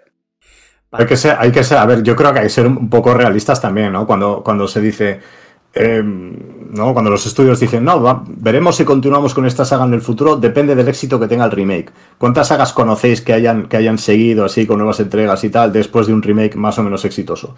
Bueno, o sea, remake o remaster. Yo, por ejemplo, yo, por ejemplo o, o remasterización, yo, por ejemplo, Robe con System Shock sería muy poco optimista, ¿eh? Hombre, es que no, sí. yo, también, yo también, yo lo que te, lo que te quiero decir que... Pero System Shock no, no ya tiene una malo, secuela. Sino, sino porque... Pero System Shock ya tiene una secuela en desarrollo. Viejo. System Shock ya tiene, un, System Shock ya tiene una secuela en desarrollo. Mm. Tiene un remake y una, y una segunda entrega. ¿eh? O sea, sí. Ya está anunciado. Te, eh, tercera. Sí, tercera, perdón. Y luego, por ejemplo, Mass Effect. Eh, la trilogía de Mass Effect llegó en el momento perfecto para BioWare. Un momento en el que estaba muy desacreditada y necesitaba tener un juego que, que fuera bueno, aunque fuera una remasterización. Ya si salía mal la remasterización... Eh, la cosa hubiese ido peor todavía para BioWare. Y ahora, pues sacan esa, esa trilogía, vuelven a re- revitalizar la saga, eh, te da hambre de, para, para, para volver a ver lo próximo de Mass Effect y te anuncian que están trabajando en uno nuevo. Y dices, joder, quiero jugar a, a, al próximo Mass Effect, me apetece porque he, he, he rejugado a los clásicos y me gustan. Y he recordado ¿Y, y algunos que eran. Y, y, y la saga Yakuza, a partir de su relanzamiento en Occidente con los remakes de Kiwami y Kiwami dos, han empezado a llegar todas más incluso localizados. Ni una, ni un podcast sin que Alejandro... Lo estaba pensando, digo, va a hablar de Yakuza seguro. Oye, Alejandro, tú no has pensado en escribir uno de esos tantos libros sobre videojuegos, pero sobre... No se te hace el Clantoyo, ¿no? Pues ya... De Yakuza ya hay, de ya Yakuza hay dos, ya creo. Hay. Yo creo que hay dos ya, pero sí. bueno... Ya no. Yo creo que hay, hay, uno, hay uno mínimo de Ramón Méndez. Sí, hay uno de sepa. Ramón Méndez. Me, me, me parece... Sí, sí, sí. Yo no voy a escribir libros, yo me voy a dedicar en defender la capa y espada por todos los sitios que pase, incluido el S E P E. Sí, voy. Libro, libros, de po- libros de Pokémon me parece que no hay, Alejandro. Sí, apenas. Hay, lo, uno escribió Sergio Carlos. Ya, ya, hombre, era, era, era, lo decía irónicamente. Sí, sí, sí. Un remake del libro de Sergio Carlos. Venga, Sergio Carlos. Si ahí, me ahí, estás ahí. escuchando, saca mm. la segunda edición. No, ahora ya el pobre no podrá sacarlo, pero bueno, ya sacó su, primer, su primera edición, que aprovechamos para hacer la publi. Pues sí. El corte de publi. Y nada, pues yo creo que Más o menos esto es lo que el debate da de sí, a menos que tengáis alguna idea que plantear. Yo creo que hemos tenido aquí un buen cruce de, de, de, de opiniones, pero también creo que en esto de los remakes, dentro de diez años estaremos hablando de lo mismo. Eh, sí. Estará el mismo debate. Como estaremos de, hablando de lo mismo. Como, casi como lo de formato físico-digital, que es verdad que en ese punto sí que ha evolucionado un poco la cosa, pero es como que nunca mueren esos debates. Estaremos hablando de lo mismo, pero por lo que has dicho tú vos al final, eh, porque saldrá el remake de tal, eh, a Pedro le interesará porque es un juego que le tiene cariño, a mí yo diré que no hace falta porque a mí el juego ni, ya, ya de por sí no me gustaba y al final como siempre, no hacen falta hasta que sale el que te gusta y saca saca saca la visa que, vamos, perfora la tele de, de la manera que se la tira. Y un poco volviendo al principio de al principio con la, la presentación de, de esta sección, eh, hablábamos de, o, o mencionaba a The Witcher Remake, que es un juego que va, estu- que va a desarrollar un estudio polaco de ex-veteranos de, de C D Projekt, y que creo que en este caso eh, a The Witcher, el primer juego de The Witcher le viene muy bien un remake, porque es un juego que, bueno, yo lo probé hace ya años y es un poco dramático hoy en día. Durete. Es, es duro, es, es, duro. Es, drama- es, dramati- es dramático el dos casi. No, el dos yo creo que ha envejecido muy bien, ¿eh? Oh, y el dos, y el dos tenía más valor de producción. Sí, sí, sí, el uno... Uf. Además es que yo tengo la historia de que lo jugué en polaco. Os lo he dicho. ¿Pero por qué? Yo qué sé, porque como, me, como soy, era un po, siempre soy un poco talibán de la versión original y tal, dije, pues voy a probarlo en polaco. Luego, cre, luego la idea no fue tan buena, pero... No tanto por las voces, sino por... Porque me quedé un poco depa con... con el sistema de combate, que era muy de pinchar el ratón y no sé, no lo vi muy, muy interesante. Y eso que es muy, de, muy clásico, pero a la vez, o sea, muy clásico de R P G clásico, pero con muy pocas opciones. O sea, no, no, no es muy profundo, es muy de clic, clic, clic, clic, clic, clic, clic. Es que en su tiempo era prácticamente un indie. Ya, en o sea, su tiempo además hubo una versión, la... una primera versión que tuvo muchos problemas, creo. Y luego ya sacaron la Enhanced Edition, que por cierto, no sé si cuando el programa esté subido seguirá gratis, pero en G O G, si te suscribes a la newsletter, te lo dan. Y quizás sea un buen momento para, para probarlo, porque este remake va a tardar tiempo todavía. Igual os apetece, yo que sé, al menos echarle un vistazo y jugar un poquito para ver cómo era.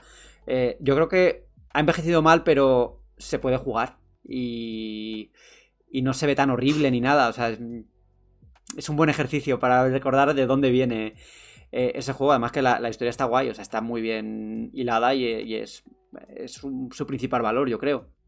Yo lo recomiendo. Y el, doble, y, el doblaje, y el doblaje en español mola mucho, ¿eh, Robe? El doblaje en español es... Al nivel de... al nivel Una obra de, maestra. Me estáis nombrando... Virre, ¿Cómo era? Me estáis nombrando virreina. Virreina, ¿no? Sí. Virreina, ¿no? Sí, sí, sí. sí. ¿De qué, de qué ah, juego era ese? Uno de piratas, creo, uno de piratas, ¿no? De Royal. Uno de piratas. De Royal. Maravilloso. Los que no lo habéis escuchado, os animo a buscarlo en YouTube porque os vais a reír muchísimo con eso.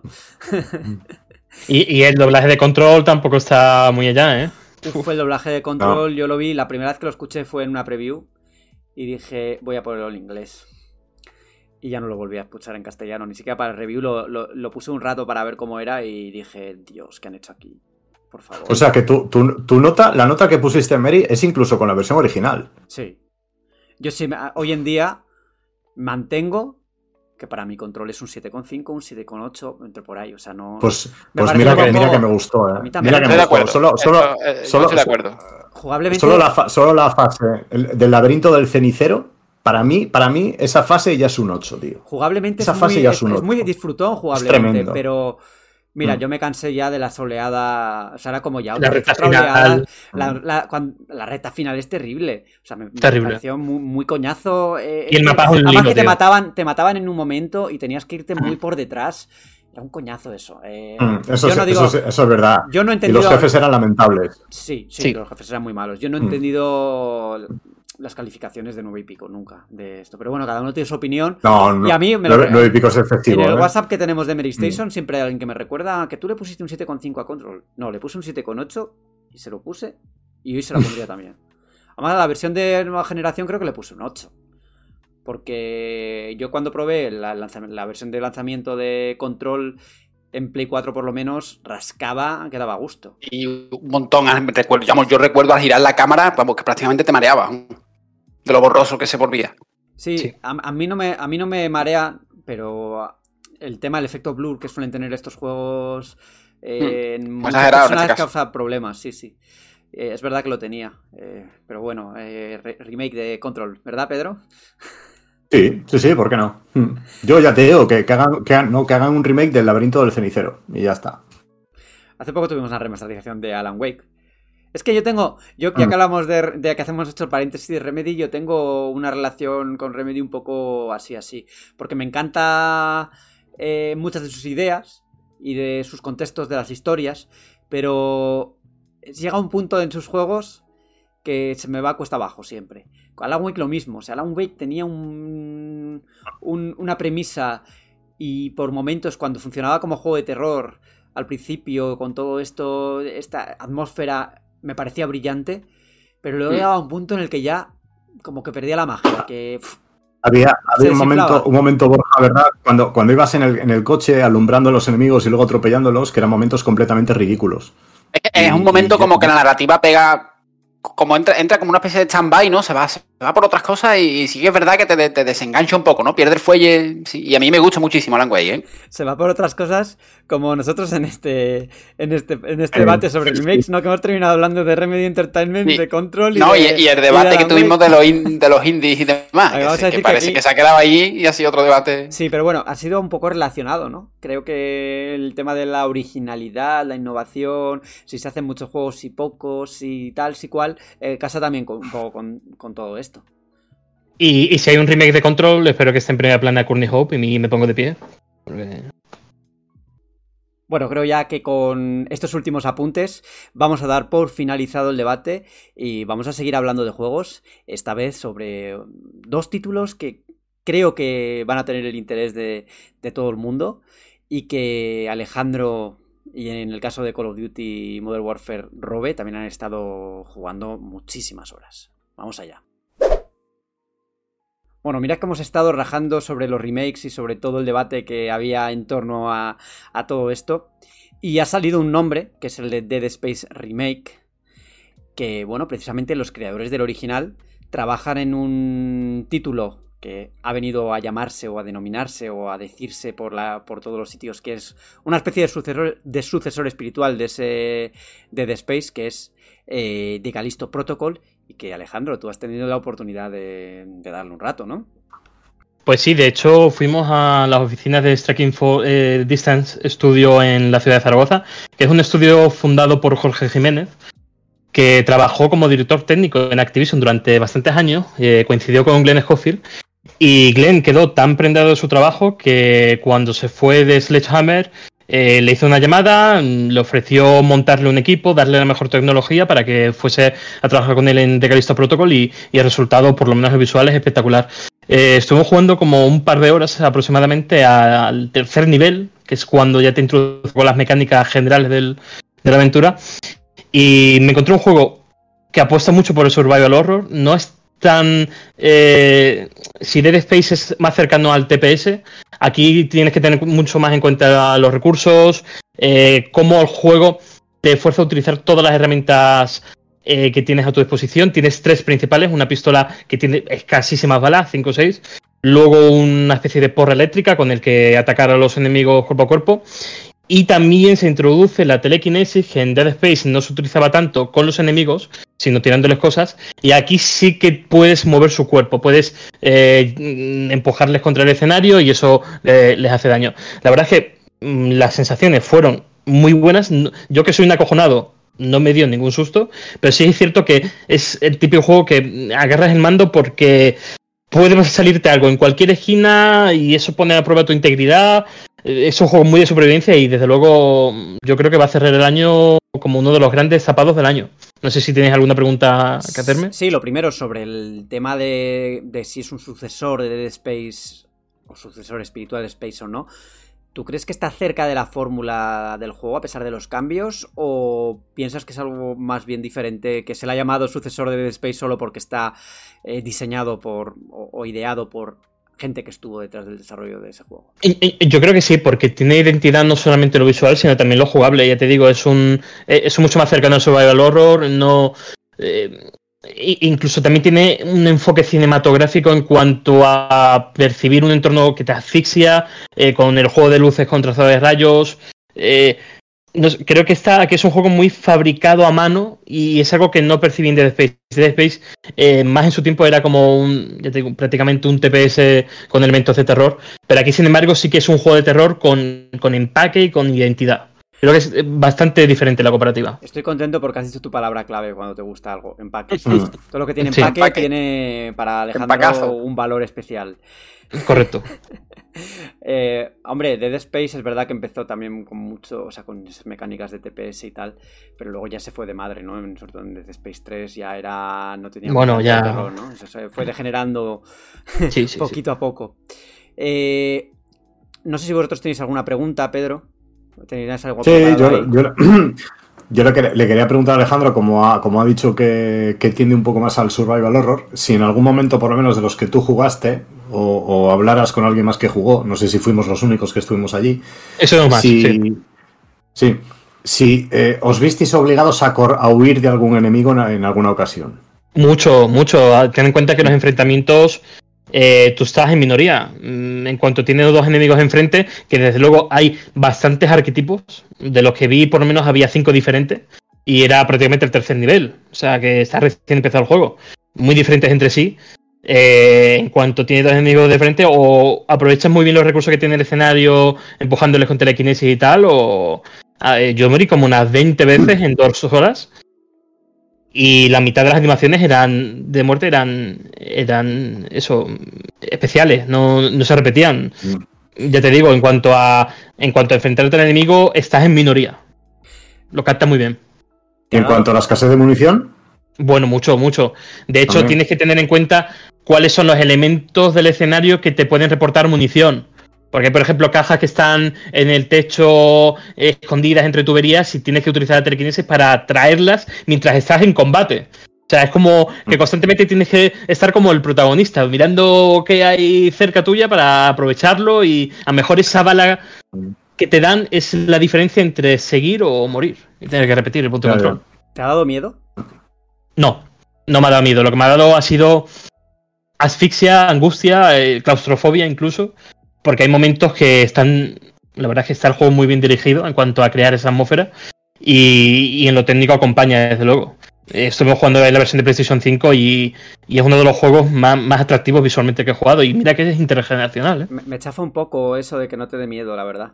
Porque a mí me apetecía un juego así que me diera miedo. Pero claro, el miedo es un poco particular. Tú dices que sueles decir que cuando tienes los, el mando en la mano no, no tienes miedo, ¿no? O sea, que las pelis no, pero los juegos... Sí, ¿no? O sea, por ejemplo, a ti, por curiosidad, ¿te da miedo un Silent Hill con la atmósfera que crea y tal, o no? Oh, en Silent Hill sí, pero por ejemplo, si juego un Resident Evil, no, la verdad es que no me da miedo. Eh, eh, si lo pongo en el comparativo con Dead Space, esos jumpscares que había de vez en cuando, aquí no los hay. Aquí lo que hay es una tensión constante, de inicio a fin. No para, bueno, no hay descanso. Una tensión y sentirte agobio y tal también, en cierto sí. modo, es una sensación de miedo, ¿no? O sea, por lo menos yo muchas veces claro. me mimetizo de... Eh, sí, sí. Sí, ¿no? Ahora, puede ser, pero yo el miedo lo, lo interpreto como que estoy cagado. Y aquí no es que estaba cagado, es que estaba en tensión. No sé, lo percibo diferente. Al final, la, la, bueno, la, el contexto, ¿no? De, de ciencia ficción y tal, así muy, muy opresivo, porque... Eh, a ver, es el creador de... Scofield es el creador de Dead Space. Eh... Tuve yo también la oportunidad en otro momento de hablar con él y me, me comentó que su película favorita era Event Horizon, que bueno, que, que, que quien la haya visto sabrá, ¿no? Cómo va ese, esa fusión, ¿no? De terror y ciencia ficción. Y viendo lo que... Bueno, el vistazo que hemos podido echar al juego y, y las fotos, el hecho de que se ambienta en una, en una prisión abandonada de una luna de Júpiter, si mal, si mal no recuerdo. O sea, la ambientación, lo que sí, es la atmósfera de mal, tiene que ser espectacular, ¿no? Tiene que ser espectacular y, de hecho, ya te digo que para ser un juego intergeneracional... Parece que es de principios de gen. Eh, Jiménez nos comentaba que el juego se ha desarrollado en base a Unreal Engine cuatro por una cuestión de que Unreal Engine cinco, las mejoras que introducen iluminación y tal, no, no les sirve porque es un juego tan cerrado de, de tan eh, medido la fotografía de puntos de luz concretos que no, ellos simplemente lo que han decidido es personalizar a tope una versión de Unreal Engine cuatro y tirar de ahí, y, y la verdad es que con trazado de rayos, eh, bueno, toda la gama de tecnologías que tiene la nueva generación va, se ve de miedo, literalmente. Y lo que has visto de la historia, eh, ¿engancha hasta la altura? Eh, ¿tiene una buena premisa o, la, o cómo lo has visto? Pues si te digo la verdad, no, no he visto nada de historia porque el tercer nivel es simplemente la introducción como a los enemigos y, y es que creo que no hay ni una sola línea de diálogo del personaje. O sea, está... Hombre. Ya tiene el traje de... de ¿cómo se dice? De preso. Y es como que está eh, intentando comprender qué es la prisión negra. Pero de la historia no te puedo hablar. Vimos una cinemática del principio del juego que, bueno, se introduce un poco al universo, pero lo que es el nivel jugable no, no tenía historia. En cuanto a la historia, lo, yo sí puedo decir, por, por lo que he leído y tal, que vengo siguiéndolo hace tiempo, la premisa es algo así como que despiertas en una... O, o llegas, llegas o despiertas, no, no lo Llega, llegas. Llegas. Eh... Es una prisión en la que, bueno, pues se ha liado en gordo, algo ha pasado y, y, lo, y son los propios reclusos los que, eh, los que, no sé, tienen algún tipo de afección. Y, o sea, los enemigos son, son los propios prisioneros que están enfermos de algo. No sé si algo, bueno, eh, entiendo yo de por hecho que algo extremadamente contagioso, que, bueno, que ya podéis ver los efectos que le está creando, ¿no? Lo están, porque los están convirtiendo, se están transformando en una especie de, de monstruos. Porque otra de las cosas que comentó el estudio era que, que habían puesto muchísimo, muchísimo mimo en cuanto a recrear todo eso, la, bueno, el universo del juego. Eh, y en una entrevista comentaron que para, para recrear el, el, los enemigos, eh, es, esa infección que tenían, que se estaban transformando en criaturas, eh, que bueno, ya las habéis visto, que son eh, terroríficas, eh, se habían incluso documentado de, de ciertas drogas que, que hay, que bueno, que causan unos efectos en las personas eh, terroríficas. Y, y eso, que habían puesto muchísimo mimo. Yo personalmente confío en que la historia va a estar, va a, estar a la altura por, por el hecho de eso, ¿no? De que va, en teoría gira sobre una, una enfermedad que, a, que, a, que está convirtiendo a los, pre, a los presos de, la, de esa cárcel de Júpiter en, en, bueno, pues, en los enemigos que habéis visto. De hecho, es bastante mimo en lo, también en los modelados de los enemigos porque, eh, de alguna forma, su comportamiento es una mecánica de juego, porque cuando tú desmembras un, o, o cercenas más bien, eh, un, un miembro de, de su cuerpo, eh, su comportamiento cambia hasta tal punto que pueden mutarse y convertirse en otro tipo de enemigo. Entonces, Vaya. tienes que estar rápido tienes que estar rápido para contraatacar si tienes balas, porque si disparas al punto de mutación te lo cargas directamente, pero si no tienes balas, bueno, pues se lía el taco y tienes que huir. O sea, claro que... Y a lo mejor es peor todavía, creo que tenía, ¿no? Es peor, es peor porque son mucho más violentos cuando se mutan. Y, y eso tú lo percibes porque el cuerpo cambia en tiempo real. Por señales que tiene...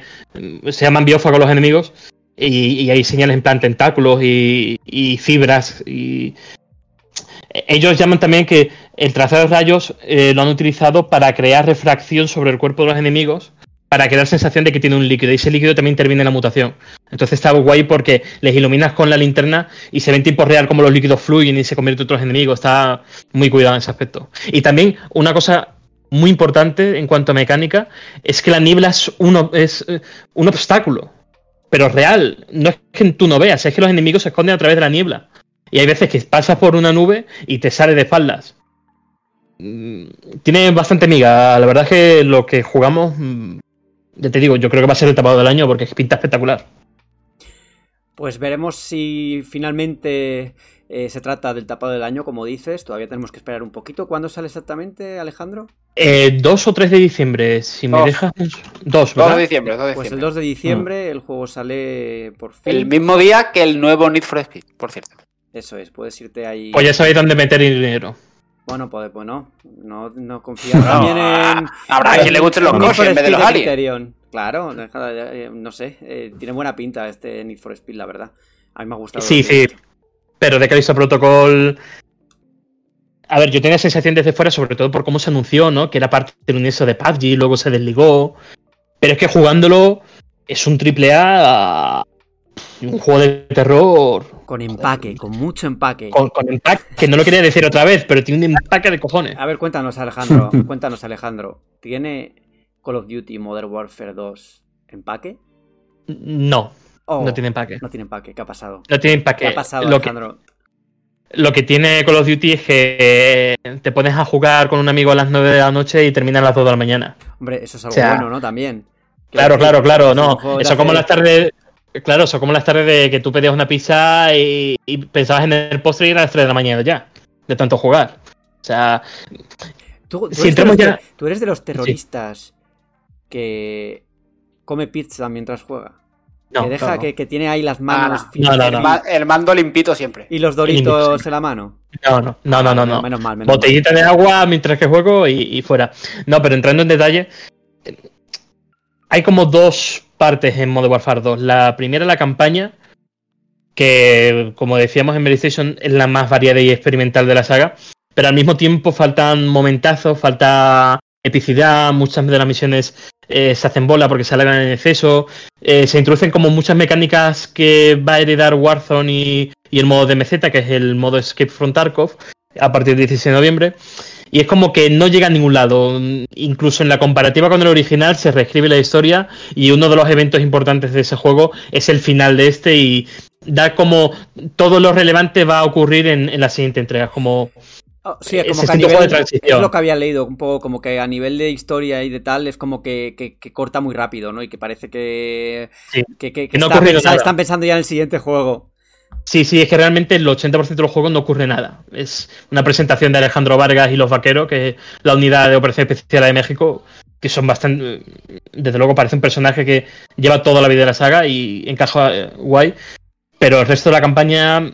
No sé, nueve horas y media en veterano, esa mejora de la inteligencia artificial no la he visto por ningún lado, la verdad. Sí que tiene un montón de nuevas animaciones, pero el comportamiento es muy flojo. Pero bueno, no se le puede achacar la variedad porque al final en diecisiete misiones prácticamente no repites una seguida, un concepto seguido. Pasas de infiltración a conducir hacia un convoy, con, saltando entre tejados al estilo Uncharted, o una misión que parece un survival al estilo Ark, crafteando cosas como...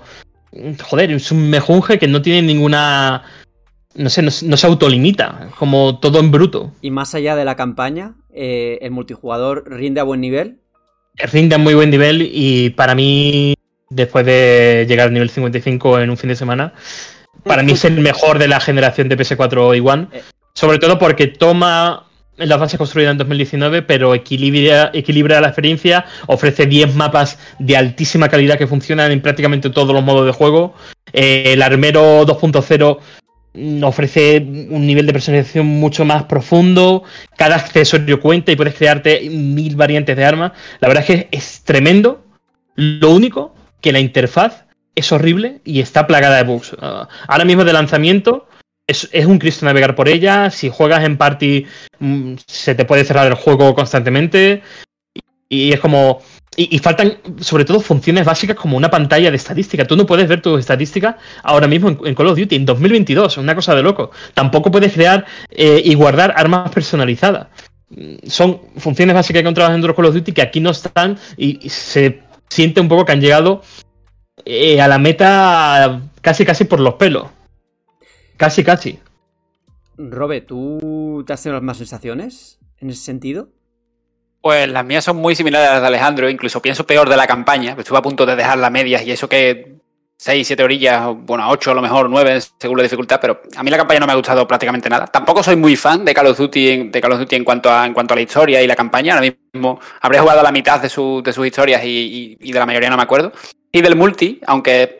Llevaba unos años que no, que no me enganchaba, pero es que este me ha enganchado sin remedio. O sea, me ha, me ha recordado esos tiempos de, de, del primer Modern Warfare, de Call of Duty cuatro, en P S tres y, y trescientos sesenta, ¿no? Que, que llegaba uno de, del instituto, si, si es que iba, abría la lata de, de Monster y, y le daba las doce de la noche jugando, ¿no? Y, y estos días nos, nos ha pasado lo mismo en este modo, o sea, en el modo multijugador. Estamos, Alejandro y yo, totalmente enganchados. Es más, ayer, eh, ayer domingo, que ahora he recordado qué día era, antes no lo tenía tan claro, eran las seis de la tarde por ahí, y va, uh, un mensaje, vamos a jugar tal y cual, y, y, y le digo hasta, hasta las nueve, que a las nueve juega el Betis, pues bueno, cortamos a las ocho y media por ahí, que me ducho y tal, tal. Empezó el partido y estábamos jugando a Call of Duty. este, eh, o sea, estamos enganchados, y lo habíamos comentado varias veces, el, el, es el tema de los mapas, eh, todos son muy reconocibles, todos bueno. tienen un gran diseño, y, y, y se adaptan sobre todo a, a cualquier modo de juego. O sea, juegas dominio, juegas punto caliente, juegas duelo por equipo, y da igual el modo que juegues, que casi todos encajan muy perfectamente bueno. en, en todos y cada uno de los mapas que te que, que bueno, que te toca jugar.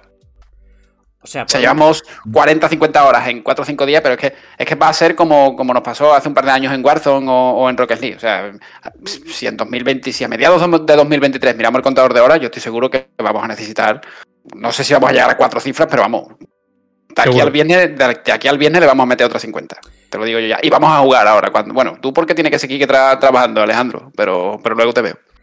Hombre, vamos a hacer eh, una matización entonces, Alejandro, si te parece. ¿Cuál? Y es que la, la campaña no tiene empaque, pero el multijugador sí, ¿no?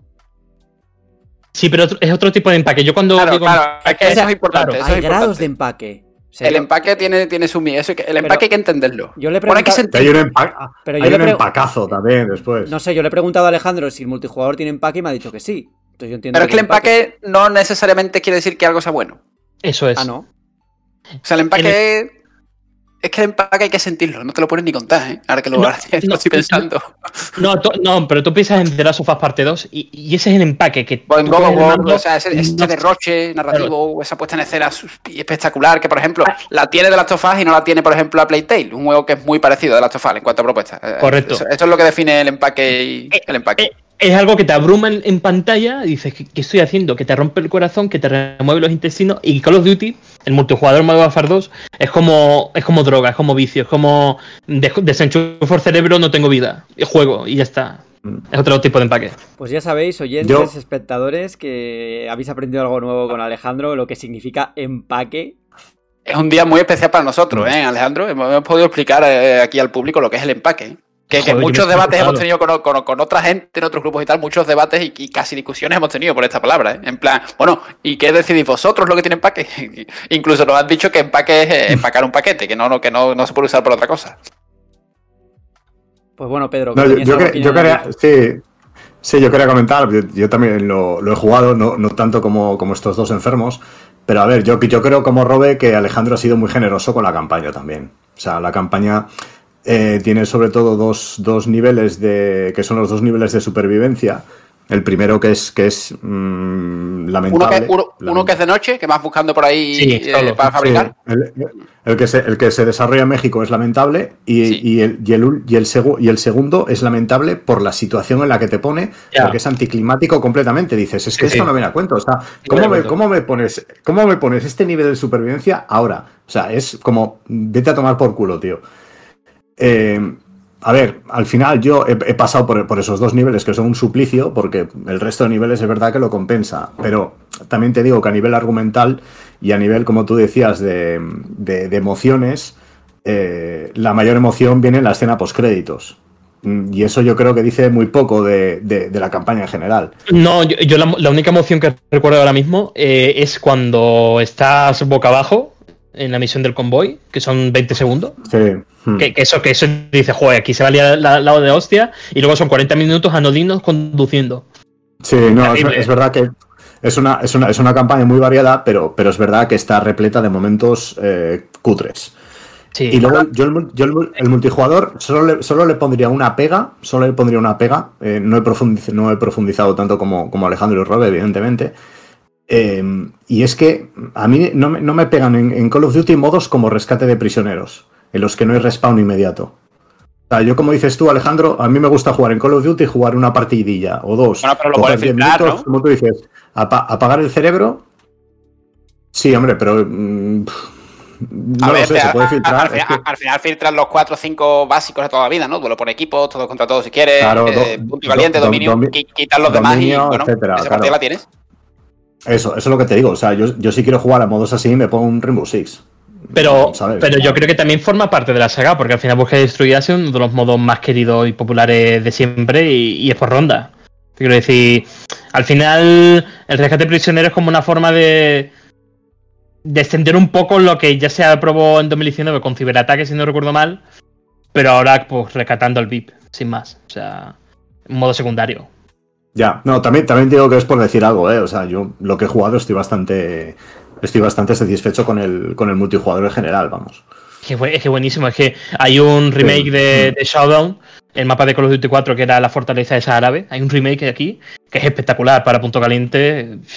es que es increíble. También otro mapazo tremendo de seis contra seis es en Basi, que quien lo esté jugando y me esté escuchando lo sabrá, que es un, du- es un duelo de zonas entre edificios espectacular. Y una mejora respecto al dos mil diecinueve importante es que en dos mil diecinueve había... los mapas estaban diseñados muy a larga distancia, un duelo de francotirador, eh, prácticamente tenía la visión de todo el mapa desde puntos muy concretos. Y aquí, en Modern Warfare dos, los mapas son más ratoneros al estilo Call of Duty tradicional y hay menos, menos presencia de francotiradores. Es como que hay más oportunidad de utilizar otro tipo de armas que no esté corsetado simplemente un campero en una esquina con el fusil tr- clásico, o sea que tremendo. Oye, para puntos calientes, desde luego la que se ha organizado con, con la marcha de, de Henry Cavill de, de The Witcher, de la serie de Netflix, que vamos a hablar ahora en unos minutitos un poco sobre todo eso y sobre su regreso a Superman, que también ha sido, por otro lado, una de las cosas más celebradas. Tercera de temporada de The Witcher, la última de Henry Cavill, y la peluca va a pasar a la cabeza de un nuevo actor. Qué disgusto más grande. Liam, eh, ¿cómo se apellida? Que nunca me sale el... Hims, Hemsworth. Es, es el hermano del actor de Thor, claro. Ah, ¿no es él? El hermano, el hermano. No es Thor, ah, es yo el pensé... hermano. Ah. No sabía ni que tenía un hermano, ¿no, Alejandro? Se, se te escucha Pedro silenciado, tío. Sí, sí, Pedro se ha silenciado. En cualquier caso... Eh, en cualquier caso, eh, es un nuevo actor... Que, oye, yo creo que la gente está yendo un poco lejos diciendo que prefieren que se cancele la serie. No sé, si no, bueno, te, gusta... bueno. sí, no, sí, sí, si sí. no te gustaba hasta ahora, pues igual no la veas y ya está, ¿no? Yo, o sea, yo no vería la serie solo por Henry Cavill. Yo sí. Ah, igual bueno, no, sí. No, no sí rotundo, pero estoy ahí... Pero no es por Henry Cavill, es por ver al brujo. Y ahora Gerald no es... Claro, Gerard es que yo no, yo, yo no veía a Cavill, yo veía a Gerard ya. O sea, claro. yo, yo, yo ya no concibo a otro, o sea, yo... La gente se acostumbra, ¿eh? Yo, por ejemplo, me recuerdo que la serie de Spartacus y tal, hace unos años, el actor principal se murió y claro, sí. lo tuvieron que sustituir. Y al principio te parecía raro, pero luego, pues oye, te acostumbras. Tampoco me gusta la idea de que la gente pues empiece a atacar al otro actor, ¿no? O sea, no sé, dejarle... Hombre, eso ya, eso, eso no, hombre. El voto de confianza para, para esto. El tema es que lo que no gusta y lo que y lo que parece que está detrás de los motivos de Henry Cavill de abandonar el proyecto, esto es rumor o no está confirmado cien por ciento, pero no es solo que haya fichado para volver como Superman en películas de D C, que eso... por otro lado, era algo que se estaba celebrando, sino que, eh, al parecer, un productor de la serie ha comentado que la gente, guionistas y tal de la serie, se burlaban del trabajo de Andrzej Sapkowski, o como se pronuncie, que se reían de los videojuegos, porque bla, bla, bla, que como que no, no sentían mucho amor por el proyecto. Y eh, en ese sentido, eh, Henry Cavill se, es, uno de, es un gran fan de la serie, o sea, de la saga, y él quiso ser Geralt de Rivia, o sea, él fue el que el que se presentó a la prueba queriendo ser Geralt de Rivia, no al revés. Entonces por ahí dicen que puede ser por eso, ¿no? Que está descontento, con, descontento con la dirección que está tomando la serie. Yo no lo sé, tampoco he de decir que sea un experto en la serie porque vi la primera temporada, mmm, me gustó sin maravillarme y... Mm. Ahí, con todo el rollo de Henry Cavill me he acordado de que existía la serie y he visto y ayer vi el primer episodio de esa segunda temporada. De hecho hay es unas que, declaraciones... El... Sí. Perdón, eh, Pedro. Sí, no, el, yo creo... A ver, el, el, problema, el problema que tiene la serie es que si en vez de The Witcher se llamaba las aventuras, se llamara las aventuras de no sé qué, no lo vería nadie. Porque, por ejemplo, porque es, es, no nos engañemos, es una serie mm, corrientita, o sea, como serie. O sea, lo que pasa es que nosotros tenemos cariño a los personajes y demás. De hecho, los libros son una cosa que dentro de la fantasía de la fantasía épica mm, son una cosa también muy normalita, muy normalita. Que va, también eh, te estás eh, en contra de los libros, tío. Va, eh, los libros están muy bueno, bien considerados entre, bueno, el, entre la gente de, de la fantasía, eh. Está, está, está, me falta decir que The Witcher tres es malo. Yo creo que hay, yo ahí creo porque, que hay guerras. No, eh, porque la, la gente, la gente. Bueno, a, no, no. a mí a mí me parece que, que, que los libros son una cosa muy normal. Yo hablo de la época, normal, hablo o sea, de época antes de que saliera la serie, antes de que saliera el videojuego, con, ya tenía mm. su círculo. Eh, yo creo que están bastante bien escritos, eh, de hecho. O sea, no son mi libro. Claro. Yo reconozco que no son mis libros preferidos. Eh, mm. A mí no me han llegado a enganchar mmm, como otras sagas de fantasía, pero creo que están bastante bien escritos y que tienen muy sí. buen nivel. Otra cosa. Yo he leído el primero y es la hostia. Sí, sí, sí. Están, están bien. A mí me parece que están bien. Pero bueno, creo no sé. que la serie. La serie. Lo que. Yo, con mi experiencia de la primera temporada solo, no me gustó muy bien cómo estaba planteada las líneas del tiempo. No porque hubiera saltos o cambios de tiempo, sino porque no estaban demasiado bien. Y no, no te enterabas muy bien. O sea, yo. Mmm, a ver, que tuvieran que sacar una guía de cómo iba la línea de tiempo ya. Pues. Es que los libros ya son así de. No, pero es que los libros de. Los libros son muy de. Hay algunos de, de historias cortas que puedes leer todo en cualquier orden. Luego ya hay novelas, ya novelas más novela. Eh, pero no tenían. No, la estructura de esta serie tenía tantas elipsis y cambios temporales que no te enterabas muy bien de si estabas en el futuro o en el pasado, si esto había pasado antes o esto había pasado después. Y eso yo creo que fue uno de los principales problemas que creo que se solucionó en la segunda temporada, pero claro, yo no lo puedo decir porque no, no la he visto. Yo recuerdo las declaraciones de cuando escribí así alguna noticia en Mary de que, de que eso no lo iban a hacer así otra vez. Pero no sé. No sé si has seguido no. la misma línea. No, pero el problema, el problema que yo he visto es, sí, perdón Alejandro, es que eh, en la, la primera temporada a mí me dio la sensación de ser un poco recopilación de varios de esos eh, relatos cortos que hay, ¿no? Porque, porque esos libros de relatos cortos que hay de The Witcher, hay uno que es prólogo de toda la historia, luego hay otro que se sitúa en medio y luego hay otro que igual es al final. O sea, son, son historias cortas ambientadas en muchas épocas diferentes. Y, y la verdadera historia de los libros comienza en la temporada dos. O sea, la historia que conocemos todos de, pues, de, de Ciri y, y Yennefer y demás. Entonces yo creo que ahí, en la primera temporada, se les, se les fue un poco a la hora de encajar todos esos, eh, todos esos saltos temporales. Nos, nos supieron muy bien cómo, sí, nos supieron muy bien cómo hacerlo y, y se hicieron un lío. Yo creo que se lo corrigieron en la segunda. Pero ya para la segunda temporada yo creo que en la primera lo hicieron tan mal que desengancharon a gente, ¿no? O sea, tú mismo, por ejemplo, has dicho que bueno, que la primera no te, no te entusiasmó y que la segunda la has empezado a ver hace cuatro días. Sí, yo tenía intención de verla, la verdad, pero a ver, que es una serie que a mí no me mataba, no me mató. Entonces, pues no tenía ah, prisa en ah. verla más tarde. Lo que me ha pasado, el primer capítulo de la segunda temporada, como historia así un poco independiente, me ha gustado. Me ha parecido entretenida, pero yo sé que no va a ser la serie de mi vida, pero bueno. Eh, también es verdad que eh, es complicado adaptar una serie exitosamente, ¿no? Eh, suele pasar, o sea, ha pasado que muchas series han decepcionado, ¿no? El Señor de los Anillos mismamente. Mucha gente ha quedado decepcionada porque había unas expectativas muy altas. Eh, lo que pasa es que aquí también ha pasado que en la primera temporada había un presupuesto determinado y luego la segunda ya subió, pero... No sé qué plan tenían tampoco para, para los guiones, ¿no? Eh, que, que, es que da la sensación, por parte de los showrunners, que no tienen tampoco muchas ganas de transportar lo que escribió Sapowski. Hombre, si se, más burlaban, bien como... se burlaban de, claro. del producto algunos, claro, ¿eh? claro. No digo que fueran todos, pero los escritores, pues bueno. De hecho, hay, hay unas declaraciones de showrunner que decía que Cavill le había pasado como unas notas porque quería que el guión tuviera más... Eh, lo que hace el libro en cuanto a que Geralt piensa mucho sobre sí mismo y eso aporta a, a, a la historia que está narrando. Y eso en la serie no se ve, es simplemente Geralt contra el mundo. Sí, sí, Geralt contra el mundo, un tipo un poco taciturno, eh, huraño, que hace muchos, muchos gestos así como de indiferencia, pero que tampoco hay una introspección en el personaje, no. eh, por lo menos es lo que yo llevo, ¿no? Eh, yo no sé, repito, no sé si esos han sido los motivos por los que Henry Cavill ha dicho bueno, me piro, ¿no? O, por, o, o si era porque, yo qué sé, porque el rodaje de las nuevas de Superman pues le, le rompía el plan y no, no tengo ni idea, la verdad, no, no sabía decirlo. Eh, lo que está claro es que esta decisión no ha gustado a mucha gente eh, y vamos a ver cómo afecta al futuro de la serie, porque recordemos que la temporada tres creo que se, se presenta o, o, o aparecerá en la plataforma en verano de dos mil veintitrés, si no me equivoco. Sí. Y la cuarta, pues vete a saber, igual se va a dos mil veinticinco o a dos mil veinticuatro, pero han pasado dos años desde... O, han pasado o ya años. Veremos a ver a dónde. Claro, claro, claro, claro. Entonces, para ese momento igual la gente ya está preparada para verla de nuevo o vete a saber.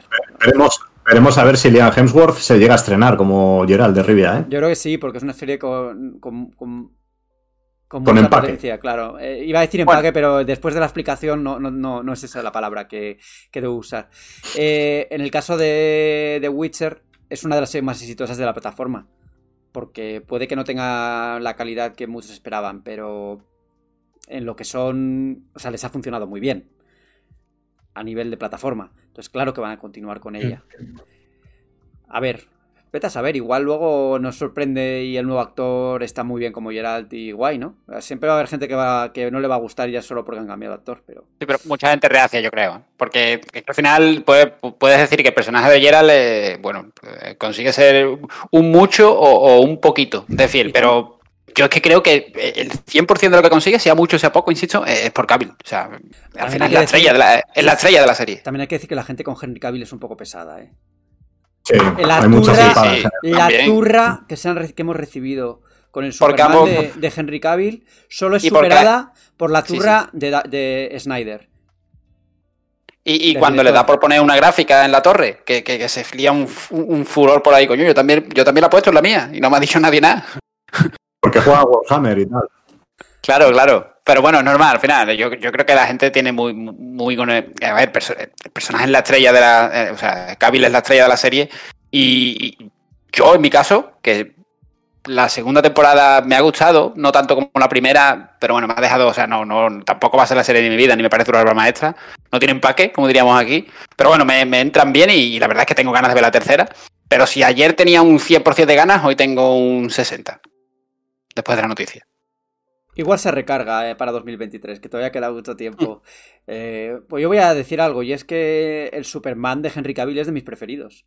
O sea, a mí me, me mola mucho el rollo de, del Hombre de Acero, aunque tenga también muchos detractores la, la película de Snyder y, de hecho, la, la, la de Batman versus Superman, ¿no? Que es una película que tiene muchos ridículos dentro de la trama y tal, lo de la, lo de, lo de la madre, que es el mismo nombre, no sé qué, no sé cuántos, que es bastante ridículo, pero he de reconocer que... Pero si quitas eso, es una película muy digna. A mí me gusta, a mí me gusta.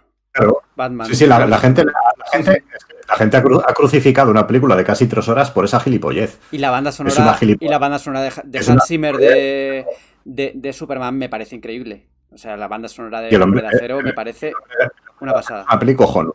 Sí, sí. Es cojonuda. Yo esas las tengo compradas, tengo que reconocer, Blu-ray. Las tengo por aquí. y, me, y tengo, la verdad, me, me ha hecho ilusión ver que vuelve ese, ese Superman. Y me gustaría que volviera también el de Ben Affleck, que también se está rumoreando que ha firmado un acuerdo de tres películas. Ojalá sea verdad, porque creo que le da un toque muy guay al personaje. Ya probablemente sin Snyder, ¿eh? La última que sacó, la de las cuatro horas, el corte del Snyder Cut, que le llamaban, sí que me pareció un poco tostón, muy largo. Es que, mira, te, te, voy a decir, te voy a decir una cosa de Ben Affleck que igual es impopular, pero yo creo que Ben Affleck es el mejor Bruce Wayne que hemos visto. Y, y Christian Bale yo creo que es el mejor, ha sido el mejor conjunto de los dos, el que, el que mejor ha, ha, ha interpretado... Digamos, haciendo una media entre uno y el otro, ¿sabes? Para, pero Ben Affleck, eh, como Bruce Wayne, ya, para mí a, mí, a mí es el que más me ha gustado. Para mí es un poco difícil de determinar eso porque yo no soy fan de los cómics. O sea, no los cómics de Batman ni de Superman ni nada. Entonces no tengo yo esa visión que mucha gente igual sí tiene, ¿no? Y que conocen muy bien a los personajes. Lo que pasa es que creo que en este tipo de cómics que tienen mil versiones, pues hay espacio para tener distintos, distintos Batman y distintos Superman en los universos de estos de... en los universos cinematográficos, que en el caso de D C ha habido varios, o sea, no ha habido uno único como es en Marvel y ahora parece que sí, sí que va a haber uno fijo, pero luego va a haber cosas aparte. Yo pensaba como vosotros, pero uf, que Robert Pattinson también también se ha ganado un hueco, ¿eh? O sea, como Batman me parece top top, ¿eh? Pero como no como Bruce, Bruce Wayne, no. Pero claro, como Bruce Wayne no, pero como Batman, joder, es que Pattinson... La Hombre, rompe, ¿eh? Bruce Wayne, de, el Batman ese de... Bueno, el, el Bruce Wayne de Pattinson era como un... Como un hikikomori casi, ¿no? Un, un emo, hikikomori, sí, sí, sí. Pero sí, también me gustó a mí, ¿eh? Y como Batman estuvo muy bien, porque también se le criticó sí. mucho, ¿eh? Aquí... Cuando eligen... Hay, hay gente que se quedó en Crepúsculo con este actor y ha hecho cosas, sí, cosas muy buenas con Cronenberg, por ejemplo, que a mí me flipa ese director. Y es raro, Sí, sí, sí, o sea, no, no es un actor que ha sabido evolucionar y ha sabido elegir buenos proyectos también, pero... Como Kristen Stewart también, o sea... Sí, a, a mí me parece un poco más... Poplo... Sí, vi, la última que vi fue la de... La película esta de Lady Di que hizo. La de Diana claro, Gales. A, a mí de, de la que ha hecho, la que más me ha gustado ha sido Personal Shopper, pero... Claro. Entonces, ¿vosotros sois de los fans acérrimos de Henry Cavill? ¿Sois de los que tenéis pósters ahí detrás ocultos no. en la pared? ¿Detrás del reloj? ¿Encima de tu reloj, Alejandro, está un póster de Henry Cavill? No, está el de Hidetaka Miyazaki. Sí, oh. está muy... Oh. Eso será una estampita, entonces, ¿no? Un póster. No, no, no, está... Eh... Está puesta la estampita de Hidetaka Miyazaki en un póster de Elden Ring. Es como ya combinación va. definitiva. ¿Va a estar, va a estar Henry Cavill próximamente en el Elden Ring o Hidetaka Miyazaki va a ser el próximo Superman? Uf, Hidetaka Miyazaki sería, Superman ya, vamos. Sería con el, tendría empaque. Yo creo que la, la más probable es la segunda, ¿eh? Miyazaki como Superman yo le veo. Pero a mí no me cuadra porque Miyazaki no tiene debilidades. O sea, tampoco claro, claro. sería débil la kriptonita. Venga, venga, que ya se está yendo esto de madre y no no, no, no, no puede ser. La tasa, la, la tasa de frames es la kriptonita de Miyazaki. sesenta frames por segundo. Exactamente, exactamente. Pero bueno, como a From Software se le perdona todo, no importa que vaya a cuarenta frames. Claro. No pasa nada. No que se le, no que se le perdone, es que hace tan de Celso que... que fueran intensos. Se le perdona.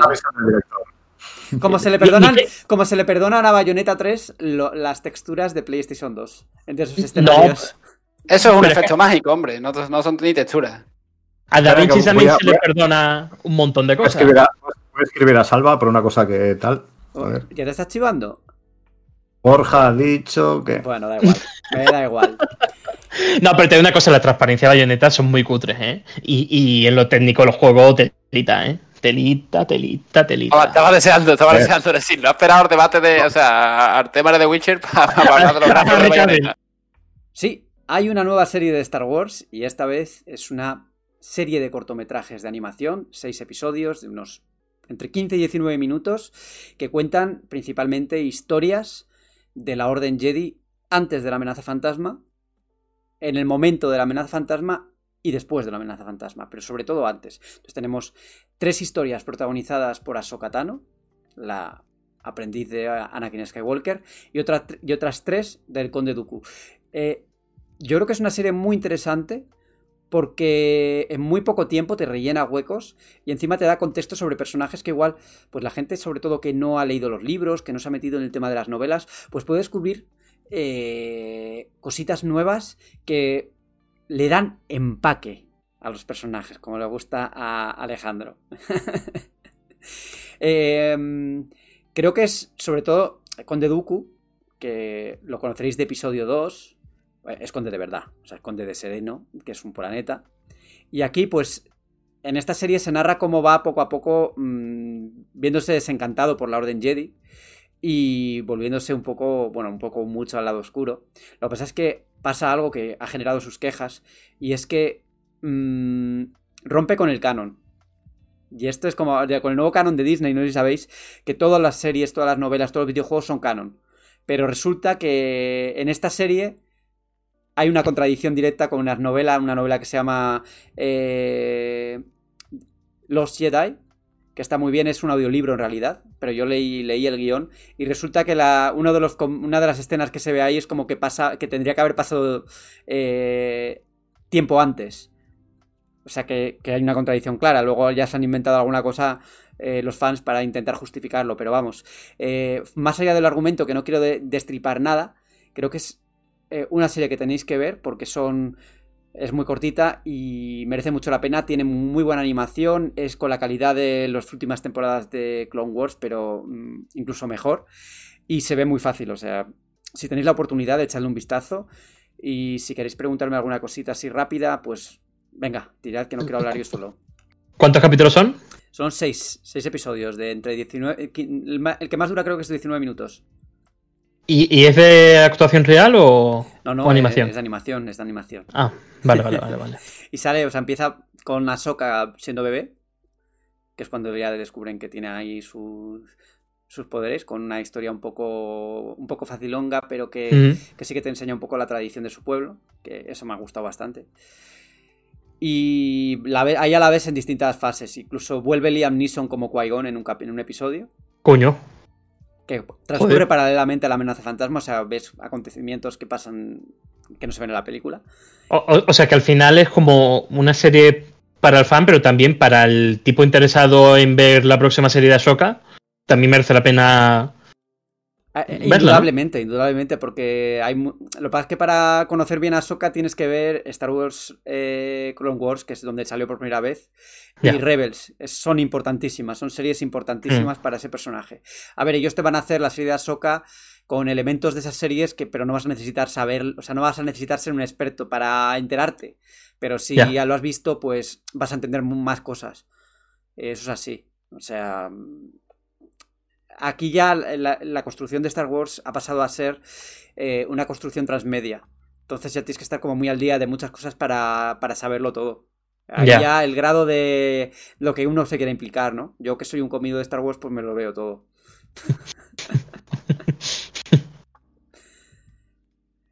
Bueno.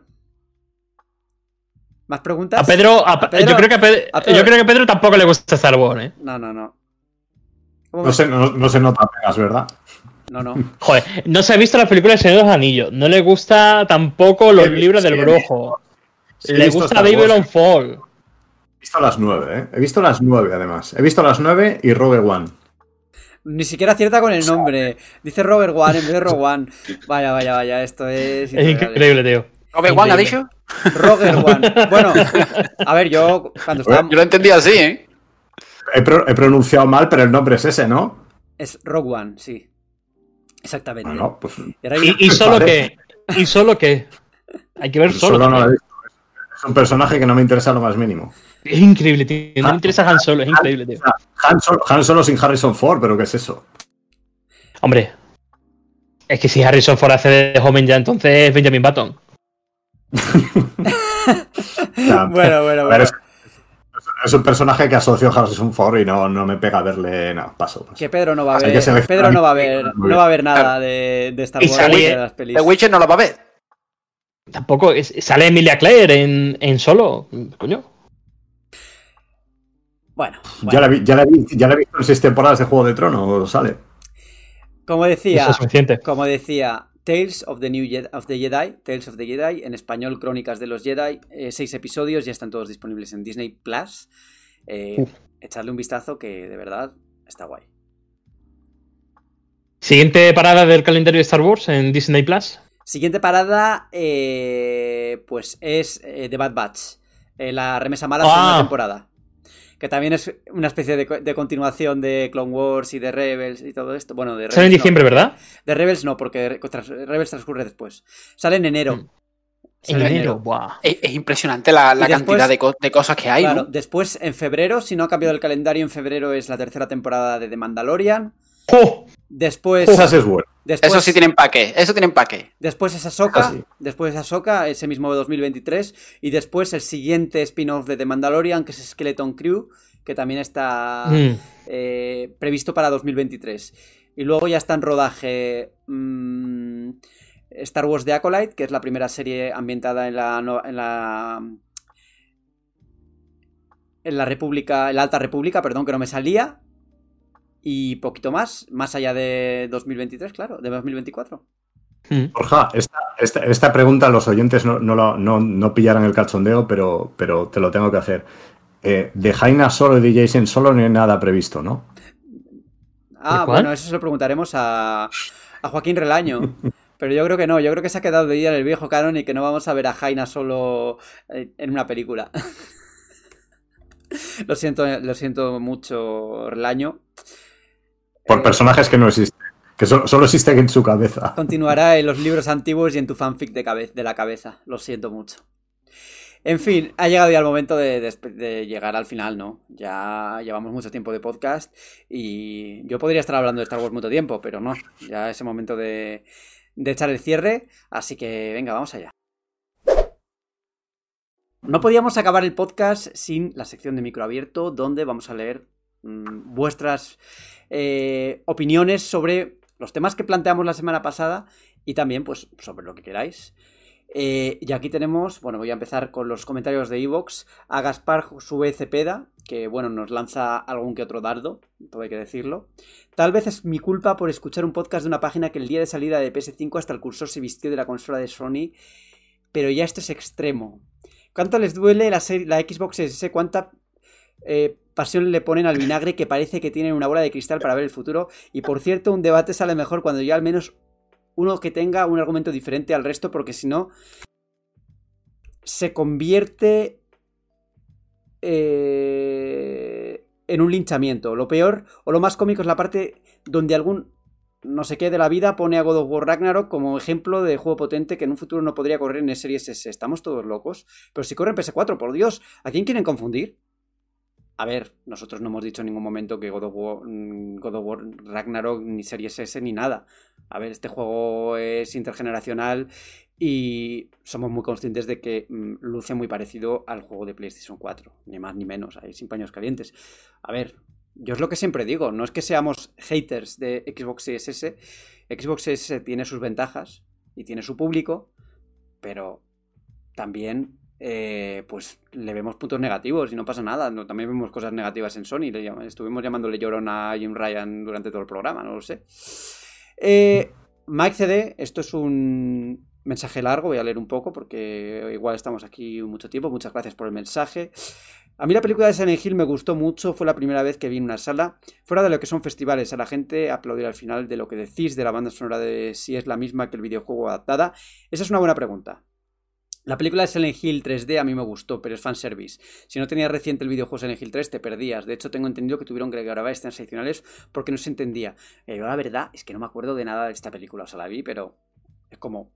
Sí, es, es más dedicada al fan del juego, no, no es como la otra, la de dos mil seis, que es más, digamos, para, para cualquier tipo de público que busque una película de terror incluso sin conocer la, la saga. Bueno, este oyente dice que también está bastante contento con la vuelta de Silent Hill y que el tráiler del remake pues le ha gustado mucho, y eso, pues que la cara del protagonista al principio no le convencía. Yo creo que muchos hemos tenido un poco esa opinión, ¿no? Cuando, cuando, cuando vimos la cara. Y él confía en Bluebird. Aquí ya, bueno, cada uno. Yo también creo que tendremos que darle un votito de confianza. Hay que creer. Mm. No todos. También dice que escuchó que el direct, que bueno, que toda esta nueva oleada de juegos de Silent Hill nació de pues de la insistencia del director de la película de que hubiera otro productor de Silent Hill, y creo que bueno, que en cierto modo parece que sí que hay algo de cierto en todo esto. Y luego pues habla del tema preferido de Pedro, que es por supuesto Pokémon, y dice que empieza a aparecer la saga Assassin's Creed con un anual. Ya, quis, ya quisiera Pokémon. Hace tiempo que, que Pokémon es anual, y Assassin's Creed, bueno, el último Assassin's Creed fue hace dos años, salió en dos mil veinte. Mm.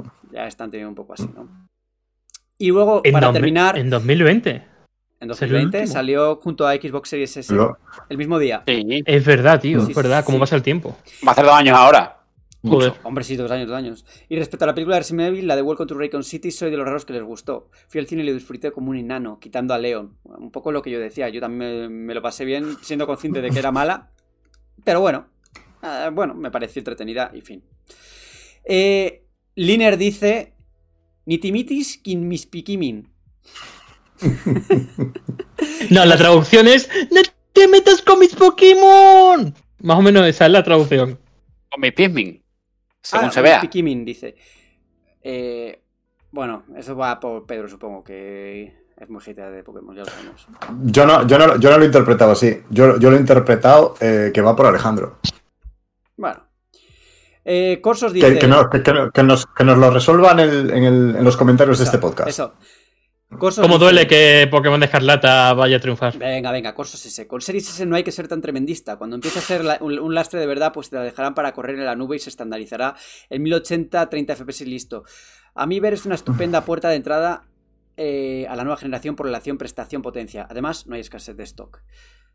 Es una forma de verlo también, ¿eh? O sea, es verdad que mucha gente ha podido entrar a la nueva generación gracias a Xbox Series S. Pero bueno, yo sigo pensando que va, en algún momento va a crear cierto cuello de botella. Y bueno, este usuario también nos dice que le está gustando mucho más esta temporada, así que nosotros estamos contentos con eso. David Díaz González, chicos, creo que aquí pecáis un poco de Sonyers. A ver, esto es un mundo de las exclusivas. Sony ha tenido C O D como exclusivo, Silent Hill, y no decís nada. Eso es un mercado y creo que la postura de Sony no es adecuada, no podéis defenderla. Eh, mm, a ver, eh, no creo que sea igual una exclusiva temporal de un juego que va a terminar saliendo en otras consolas, o una exclusiva de contenido, como es el caso de C O D, ¿no? Con que C O D se volviera mmm, juego de Xbox solo, ¿no? Que no, no creo que pase. O sea, yo lo dije en el anterior programa que no veo esa perspectiva que, como posible. O sea, que no, no me parece que vaya a ocurrir. Pero bueno, que no, no creo que sea lo mismo. Y el volumen de Activision Blizzard es enorme. Entonces, aquí creo que, que no es la misma, que no es el mismo nivel. Mastari, ¿cómo os liáis? Uh, FIFA... Eh, uy, FIFA. Final Fantasy once no es por turnos, es muy simple, dinero. Bueno, creo... Ah, luego se corrige. Final Fantasy dieciséis. Quieren vender más y con un sistema por turnos no puede ser, ya que no es mainstream. Hombre, creo que esto lo comentamos un poco, ¿no? Que el sistema por turnos, pues, igual no es para todos los públicos. Eh, últimos tres mensajes, que estamos yendo un poco rápido porque hay muchos mensajes. Eh, eh, eh, Diego Requena dice: no tengo una opinión nada clara con Series S. De hecho, creo que ni los desarrolladores eh, lo tienen claro. Jeje. Espero que no laste la generación, pero sí parece que a algunos estudios al menos les puede ocasionar problemas, lo cual ya es una faena. Un saludo. Y bueno, Diego Requena continúa y... Ah, es el mismo mensaje, perdonad, está repetido. Con esto terminaríamos lo que son los comentarios en iVoox. Eh, ¿Qué tenemos ahí destacado, Robe? Pues mira, estoy echando aquí un vistazo. Por ejemplo, Superquillo nos dice, eh, muy buenas chicos, un placer escucharos como siempre, un equipo muy compacto. Vale, muchas gracias. Y bueno, él comenta, eh, respecto a la pregunta de Series S, creo que al final la culpa de todo la tiene el desarrollador. Hoy en día los motores gráficos son muy escalables para correr en todo tipo de plataformas. Y si una hipotética versión de Series S eh, no está optimizada... no está optimizada, no es culpa de la consola y la falta de potencia, sino de la, de la ineptitud de quien lo hace. Y si no, mirar God of War dos mil dieciocho corriendo en P S cuatro y otros ejemplos para esta consola. Sí, bueno, yo creo que está, está en la línea de lo que comentamos. Yo creo que más bien el debate giraría en torno a si los desarrolladores, a la pérdida de tiempo y recursos, según, que podemos suponer que los desarrolladores estarían destinando a, a escalar, ¿no? Esa versión para Series S, ¿no? O sea, yo creo que no dijimos que no fuese, que no fuese posible que un, juego, un determinado juego corra en Series S, sino de... de que no todos los desarrolladores tendrían por qué estar obligados, entre comillas, a perder tiempo en, en, en adaptarlo, ¿no? Luego Mariano García nos comenta muy bien podcast, me gusta cómo habéis debatido eh, temas como los, eh, los turnos en los R P G, seguir así un saludo, muchas gracias. Eh, Ricardo Rodríguez, no, eh, bien Mary como siempre chicos, eh, Silent Hill ya dijeron que tienen al estudio limitándolos para que no cambien muchas cosas. Ah, claro, para que, que tienen a, al estudio original eh, por parte de Konami, para limitando a Blobertin, eh, quiere decir este, este usuario, para que sea lo más fiel al original posible. Bueno, esperemos, esperemos que así sea, porque bueno, algunos aquí en este, en, en este podcast, eh, bueno, tenemos sudores fríos cuando, cuando hablamos de Blobertin. Luego, eh, Rebesama, que esto sí que bueno, va a interesar a los que, a la, a la gente que espera Silent Hill F. Eh, tranquilos con Silent Hill, eh, Silent Hill F, porque la saga Gwen Cree, que es como se llama en inglés, eh, la serie de sagas de Ryunokishi cero siete, que es el guionista de Silent Hill F, en el mundo de la novela es garantía de gore, tensión y misterio. Nadie que se haya visto las dos primeras temporadas de su anime, bueno, del anime de Igarashu no Nakukoro, ni estará vale. preocupado por cómo saldrá, no, no estará preocupado por cómo saldrá. Recomendado queda el anime, que aunque sea de los dos mil y algo... Eh, aguanta bien el estilo en su animación. Ahí tenéis ahora de tensión y más rollo en su pueblo de Japón rural.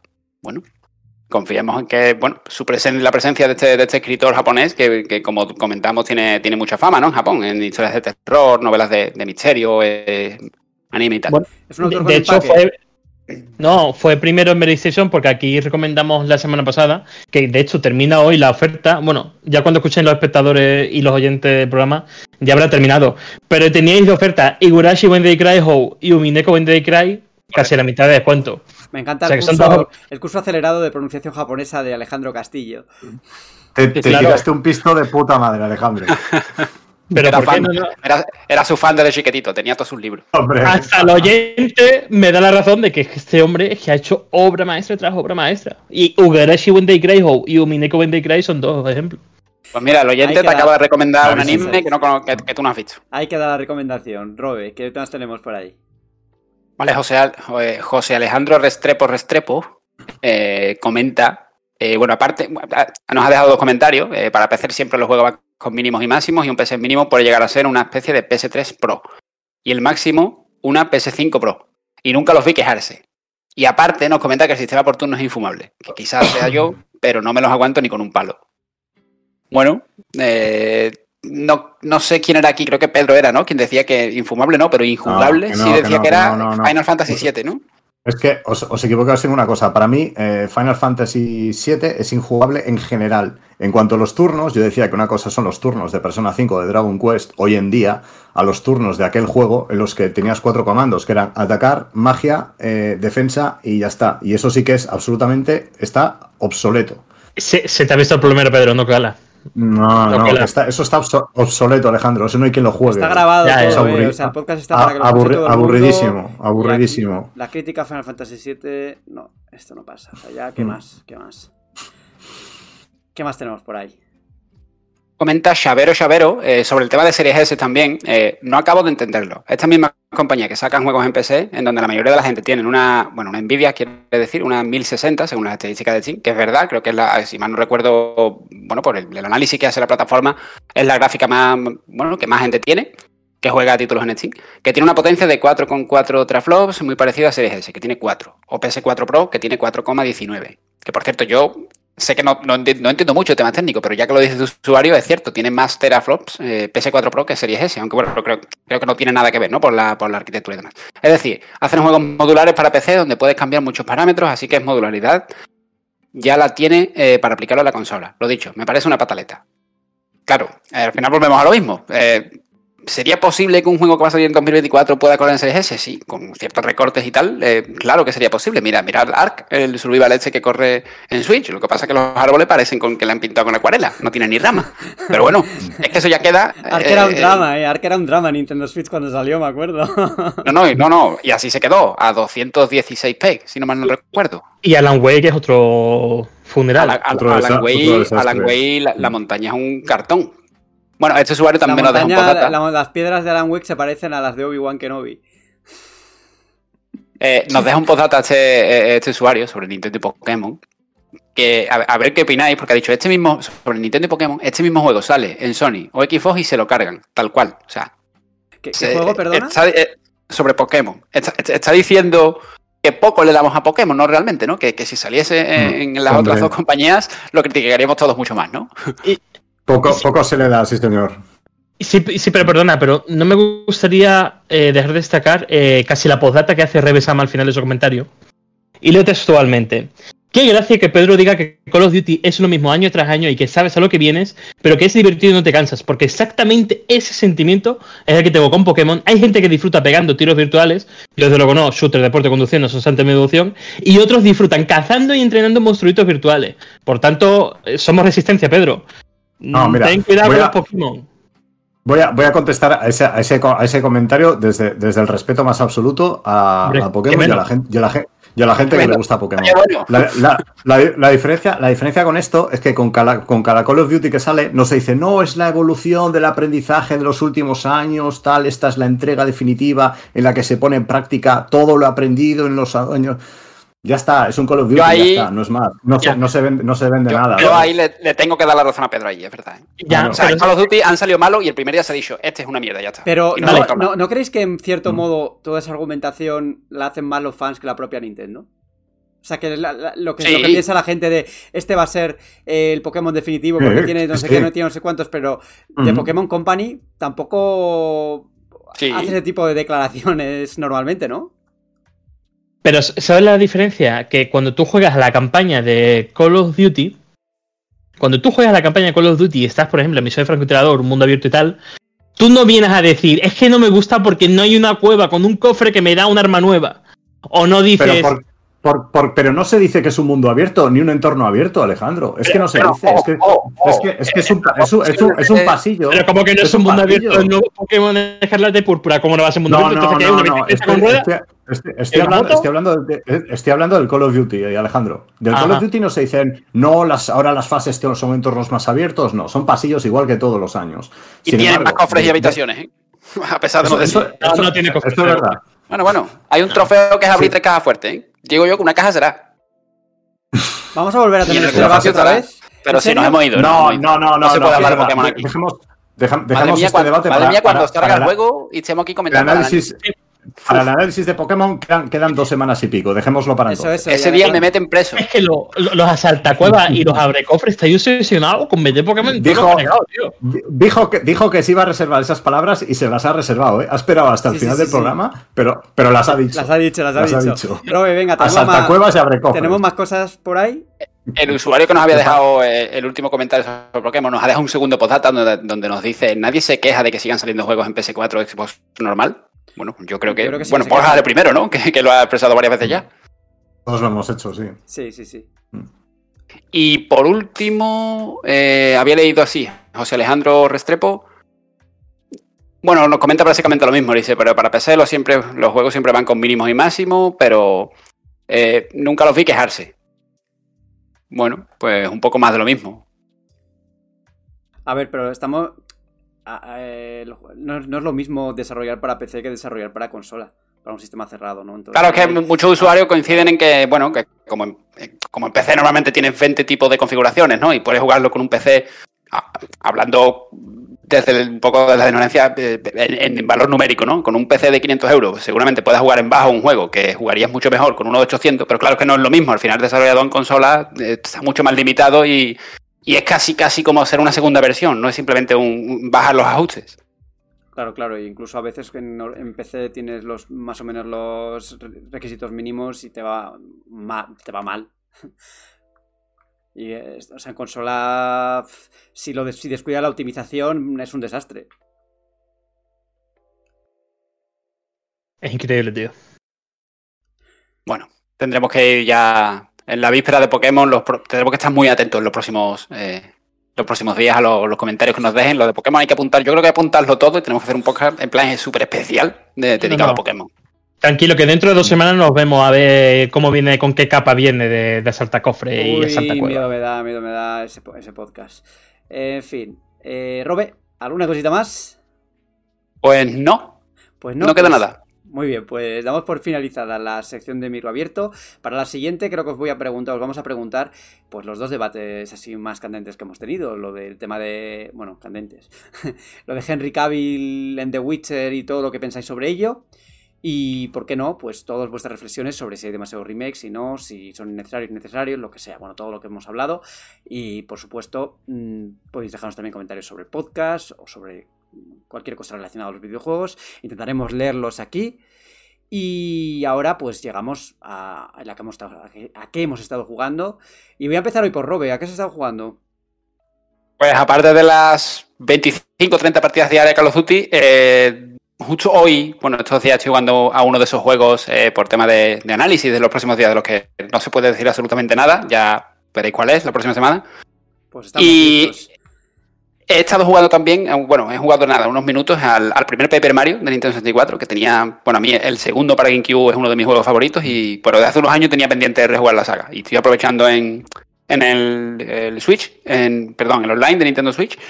Y bueno, pues ahí lo estoy jugando para refrescarlo un poco. Yo, yo me lo pasé hace unos meses y me gustó bastante, pero creo que sigue siendo, creo que la segunda parte es mejor todavía. Sí, totalmente. Oye, además tiene un sistema de los que le gustaría a Pedro por turnos. Eh, los dos, el uno ¿Sí? y el dos. Sí, y fresquísimo. Eh, eh, Pedro, ¿tú has estado jugando a un juego por turnos esta semana? Sí, he estado jugando a un juego por turnos. Y, y no es broma, además. Porque, sí. Porque me he enganchado a la droga de Marvel Snap. ¡Oh, es verdad! Eh... ¡Oh, ha salido, verdad! Era el, el juego misterioso que hemos dicho al principio del podcast, es Marvel Snap, el juego de sí, cartas. Sí, sí, sí. sí, sí. Eh, yo yo fui, fui muy jugador de juegos de cartas en su momento, de Hearthstone, de Elder Scrolls Legends, de Gwent. Vamos, jugar, los jugué todos, pero sobre todo esos tres. Eh, pillé un vicio enfermizo y...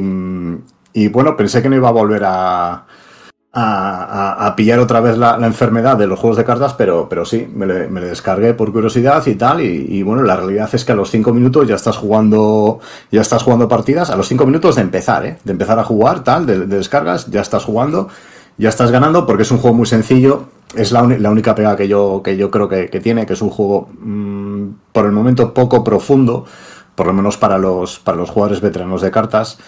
No sé si tiene mucho margen para, para profundizar un poco más, hombre, me imagino que sí. Al fin y al cabo, pues acaba de empezar, pero las partidas son muy cortas, los mazos son pequeños, entonces pues... En minutos, ¿no? La... Oh, sí, llega. Tres, cuatro ahí, minutos, si llega, porque son, son seis turnos no, no, en total, ¿no? ¿no? A, a, a tre, de tres minutos no pasa. Yo te, yo te digo yo que de, de tres minutos no, no pasa la partida, y es lo bueno, ¿no? O sea, que realmente tú tienes el, el, el tiempo muy reducido para jugar una partida y te da tiempo a jugarla. Y además saben engancharte muy bien porque desde el primer momento ya estás consiguiendo cosillas, ya estás consiguiendo eh, cartas, variantes de cartas más bonitas y demás. Entonces, saben engancharte. Mm, pero yo tengo esa duda de que a largo plazo cómo va a funcionar el modelo de negocio, eh, pero sobre todo en cuanto a mecánicas de juego. Pero por el momento mm, tengo un enganchón eh, fiero. Eh, dos palabras. O sea, hmm. necesito una, una única palabra para decir si sí o si no. O sea, esto es una respuesta de sí o no. ¿Empaque sí o no? No. De, momen- de momento no. Bueno, pues... Pero es que es imposible que tengas empaque con un Marvel Snap, con un Legends of Runeterra. ¿Por qué? ¿Por qué? Porque, es, porque eso no es empaque. La próxima semana volvemos a profundizar en el término Habrá, empaque. Porque, en Mary Station, pero básicamente lo decimos. En Mary Station punto com tiene que haber, no, pone, no se puede hablar de empaque. En Mary Station punto com tiene que haber una, una um, explicación de qué es empaque. Qué es empaque sí. para, para Alejandro pues sí. y, para, y para Robe. En fin, Alejandro, sí. ¿qué has estado jugando tú aparte de Call of Duty toda la noche? Es que está jugando a Call of Duty, macho. Es que no. Pues bueno. Pues... Es que no tiene más tiempo. Y, y ya te digo. Y hay otro juego que no puedo hablar de él en absoluto. Cuánto que... secreto, cuánto secreto, ¿eh? Sí, sí, bueno, sí. Pues yo he estado jugando básicamente hace Forgotten City. Dije que iba a empezar el del Ring. ¿Mm? No lo he empezado. He estado con... No tengo mucho tiempo. Dije, joder, el eh, The Forgotten City se va de Game Pass. Pues voy a correr para pasármelo y. Y venga, que, que, que, que todo el mundo dice que es muy bueno y tal. Y la verdad es que jugué el viernes un rato. Me gustó mucho lo que vi. Eh, sí que es verdad que, esto lo comentaba a micrófono cerrado, que parte de la representación de la Roma antigua me parece un poco rara. O sea, no, no, no creo que es del todo históricamente acertada, pero bueno, como es, bueno, es un videojuego y al final, pues, eh, da igual. O sea, no, no, no es algo importante. Pero no me ha dado tiempo a terminármelo, la verdad. El fin de semana no he podido jugar y ahí se ha quedado. Tendré que comprármelo y completarlo cuando... Volverlo a empezar probablemente cuando... Pues cuando lo, lo compré en algún momento. Oye, Alejandro, oye, ¿tú cómo has llamado antes al mágico fantástico? Eh, fantástico majestático o algo así. Te voy a decir a nuestro compañero Sergi. Hola, Sergi, ¿qué tal? Que ha confundido el nombre de tu canción, pero bueno, ya estáis escuchando eh, la música de fondo y eso quiere decir que ya nos vamos despidiendo hasta la semana que viene. Alejandro, encantado de, de conocerte. La semana que viene tienes examen y te voy a preguntar otra vez el título de la canción, y si no te lo sabes, zasca. Encantado de conocerte, dice. No, pues la verdad es que no sé, me quedo estoy como con ganas de, de venir al podcast de Pokémon porque tengo ganas de guerra, tengo ganas de, de enfrentamiento, no sé, tengo me estoy reservando esta semana pero creo, porque que, sé que, creo viene que la siguiente post. No va a ser la de Pokémon. La, dentro de dos. Dentro de dos, dentro, dentro de dos. Bueno, la siguiente va a tener miga también. Pedro estará esperando con ganas ese podcast. ¿Sí? Esperemos que esté y no esté en un viaje o lo que sea, ¿eh? Bueno, tienes que estar en el podcast de Pokémon para servir ahí de el azote de los buscacofres. Bueno, como buscacofres, o ¿cómo era lo otro? Asaltacuevas. Asaltacuevas y abrecofres. Abrecofres. Eso, eso, eso. Encantado de haberte tenido por aquí hoy también, Pedro. Nos vemos la semana que viene. Igualmente, aquí estaremos como presidentes del Consejo de Administración del Club de Asaltacuevas y Abrecofres. Eso es. Robe, lo mismo digo. Nos vemos la semana que viene. Igualmente, un placer de nuevo estar aquí. Y bueno, solo le quería recordar a Alejandro que tanta obsesión que tiene de, de vindicarse y en la guerra, de chapar boca y tal. Yo, quien tiene mucho que cha- muchas bocas que chapar es que mala señal, ¿eh? O sea, vas perdiendo. No, no he dicho nada de chapar boca, ¿eh? Yo, sí, la sí, saga sí. sigue su curso y la salta cuevas y está llorando igual, ¿eh? O sea. Pero ahora, ahora ya. Digo yo lo mismo, es hora de chapar las bocas porque eh, este podcast llega a su fin, este programa número siete de la temporada dieciséis. Recordad que la, esta semana en principio mmm, habrá podcast retro, si los compañeros de, de retro se juntan. Eh, no lo sé porque hay un puente de por medio, pero nosotros ya veis que llegamos bien puntuales y que seguimos... Y si siguen vivos. Y seguimos, seguimos programa a programa. Dijimos que vamos a ser constantes y aquí estamos. Eh, podéis escucharnos en iVoox, en YouTube, en Spotify, en Apple Podcast, ya sabéis. Nos vemos la semana que viene. Hasta la próxima semana. Adiós, adiós.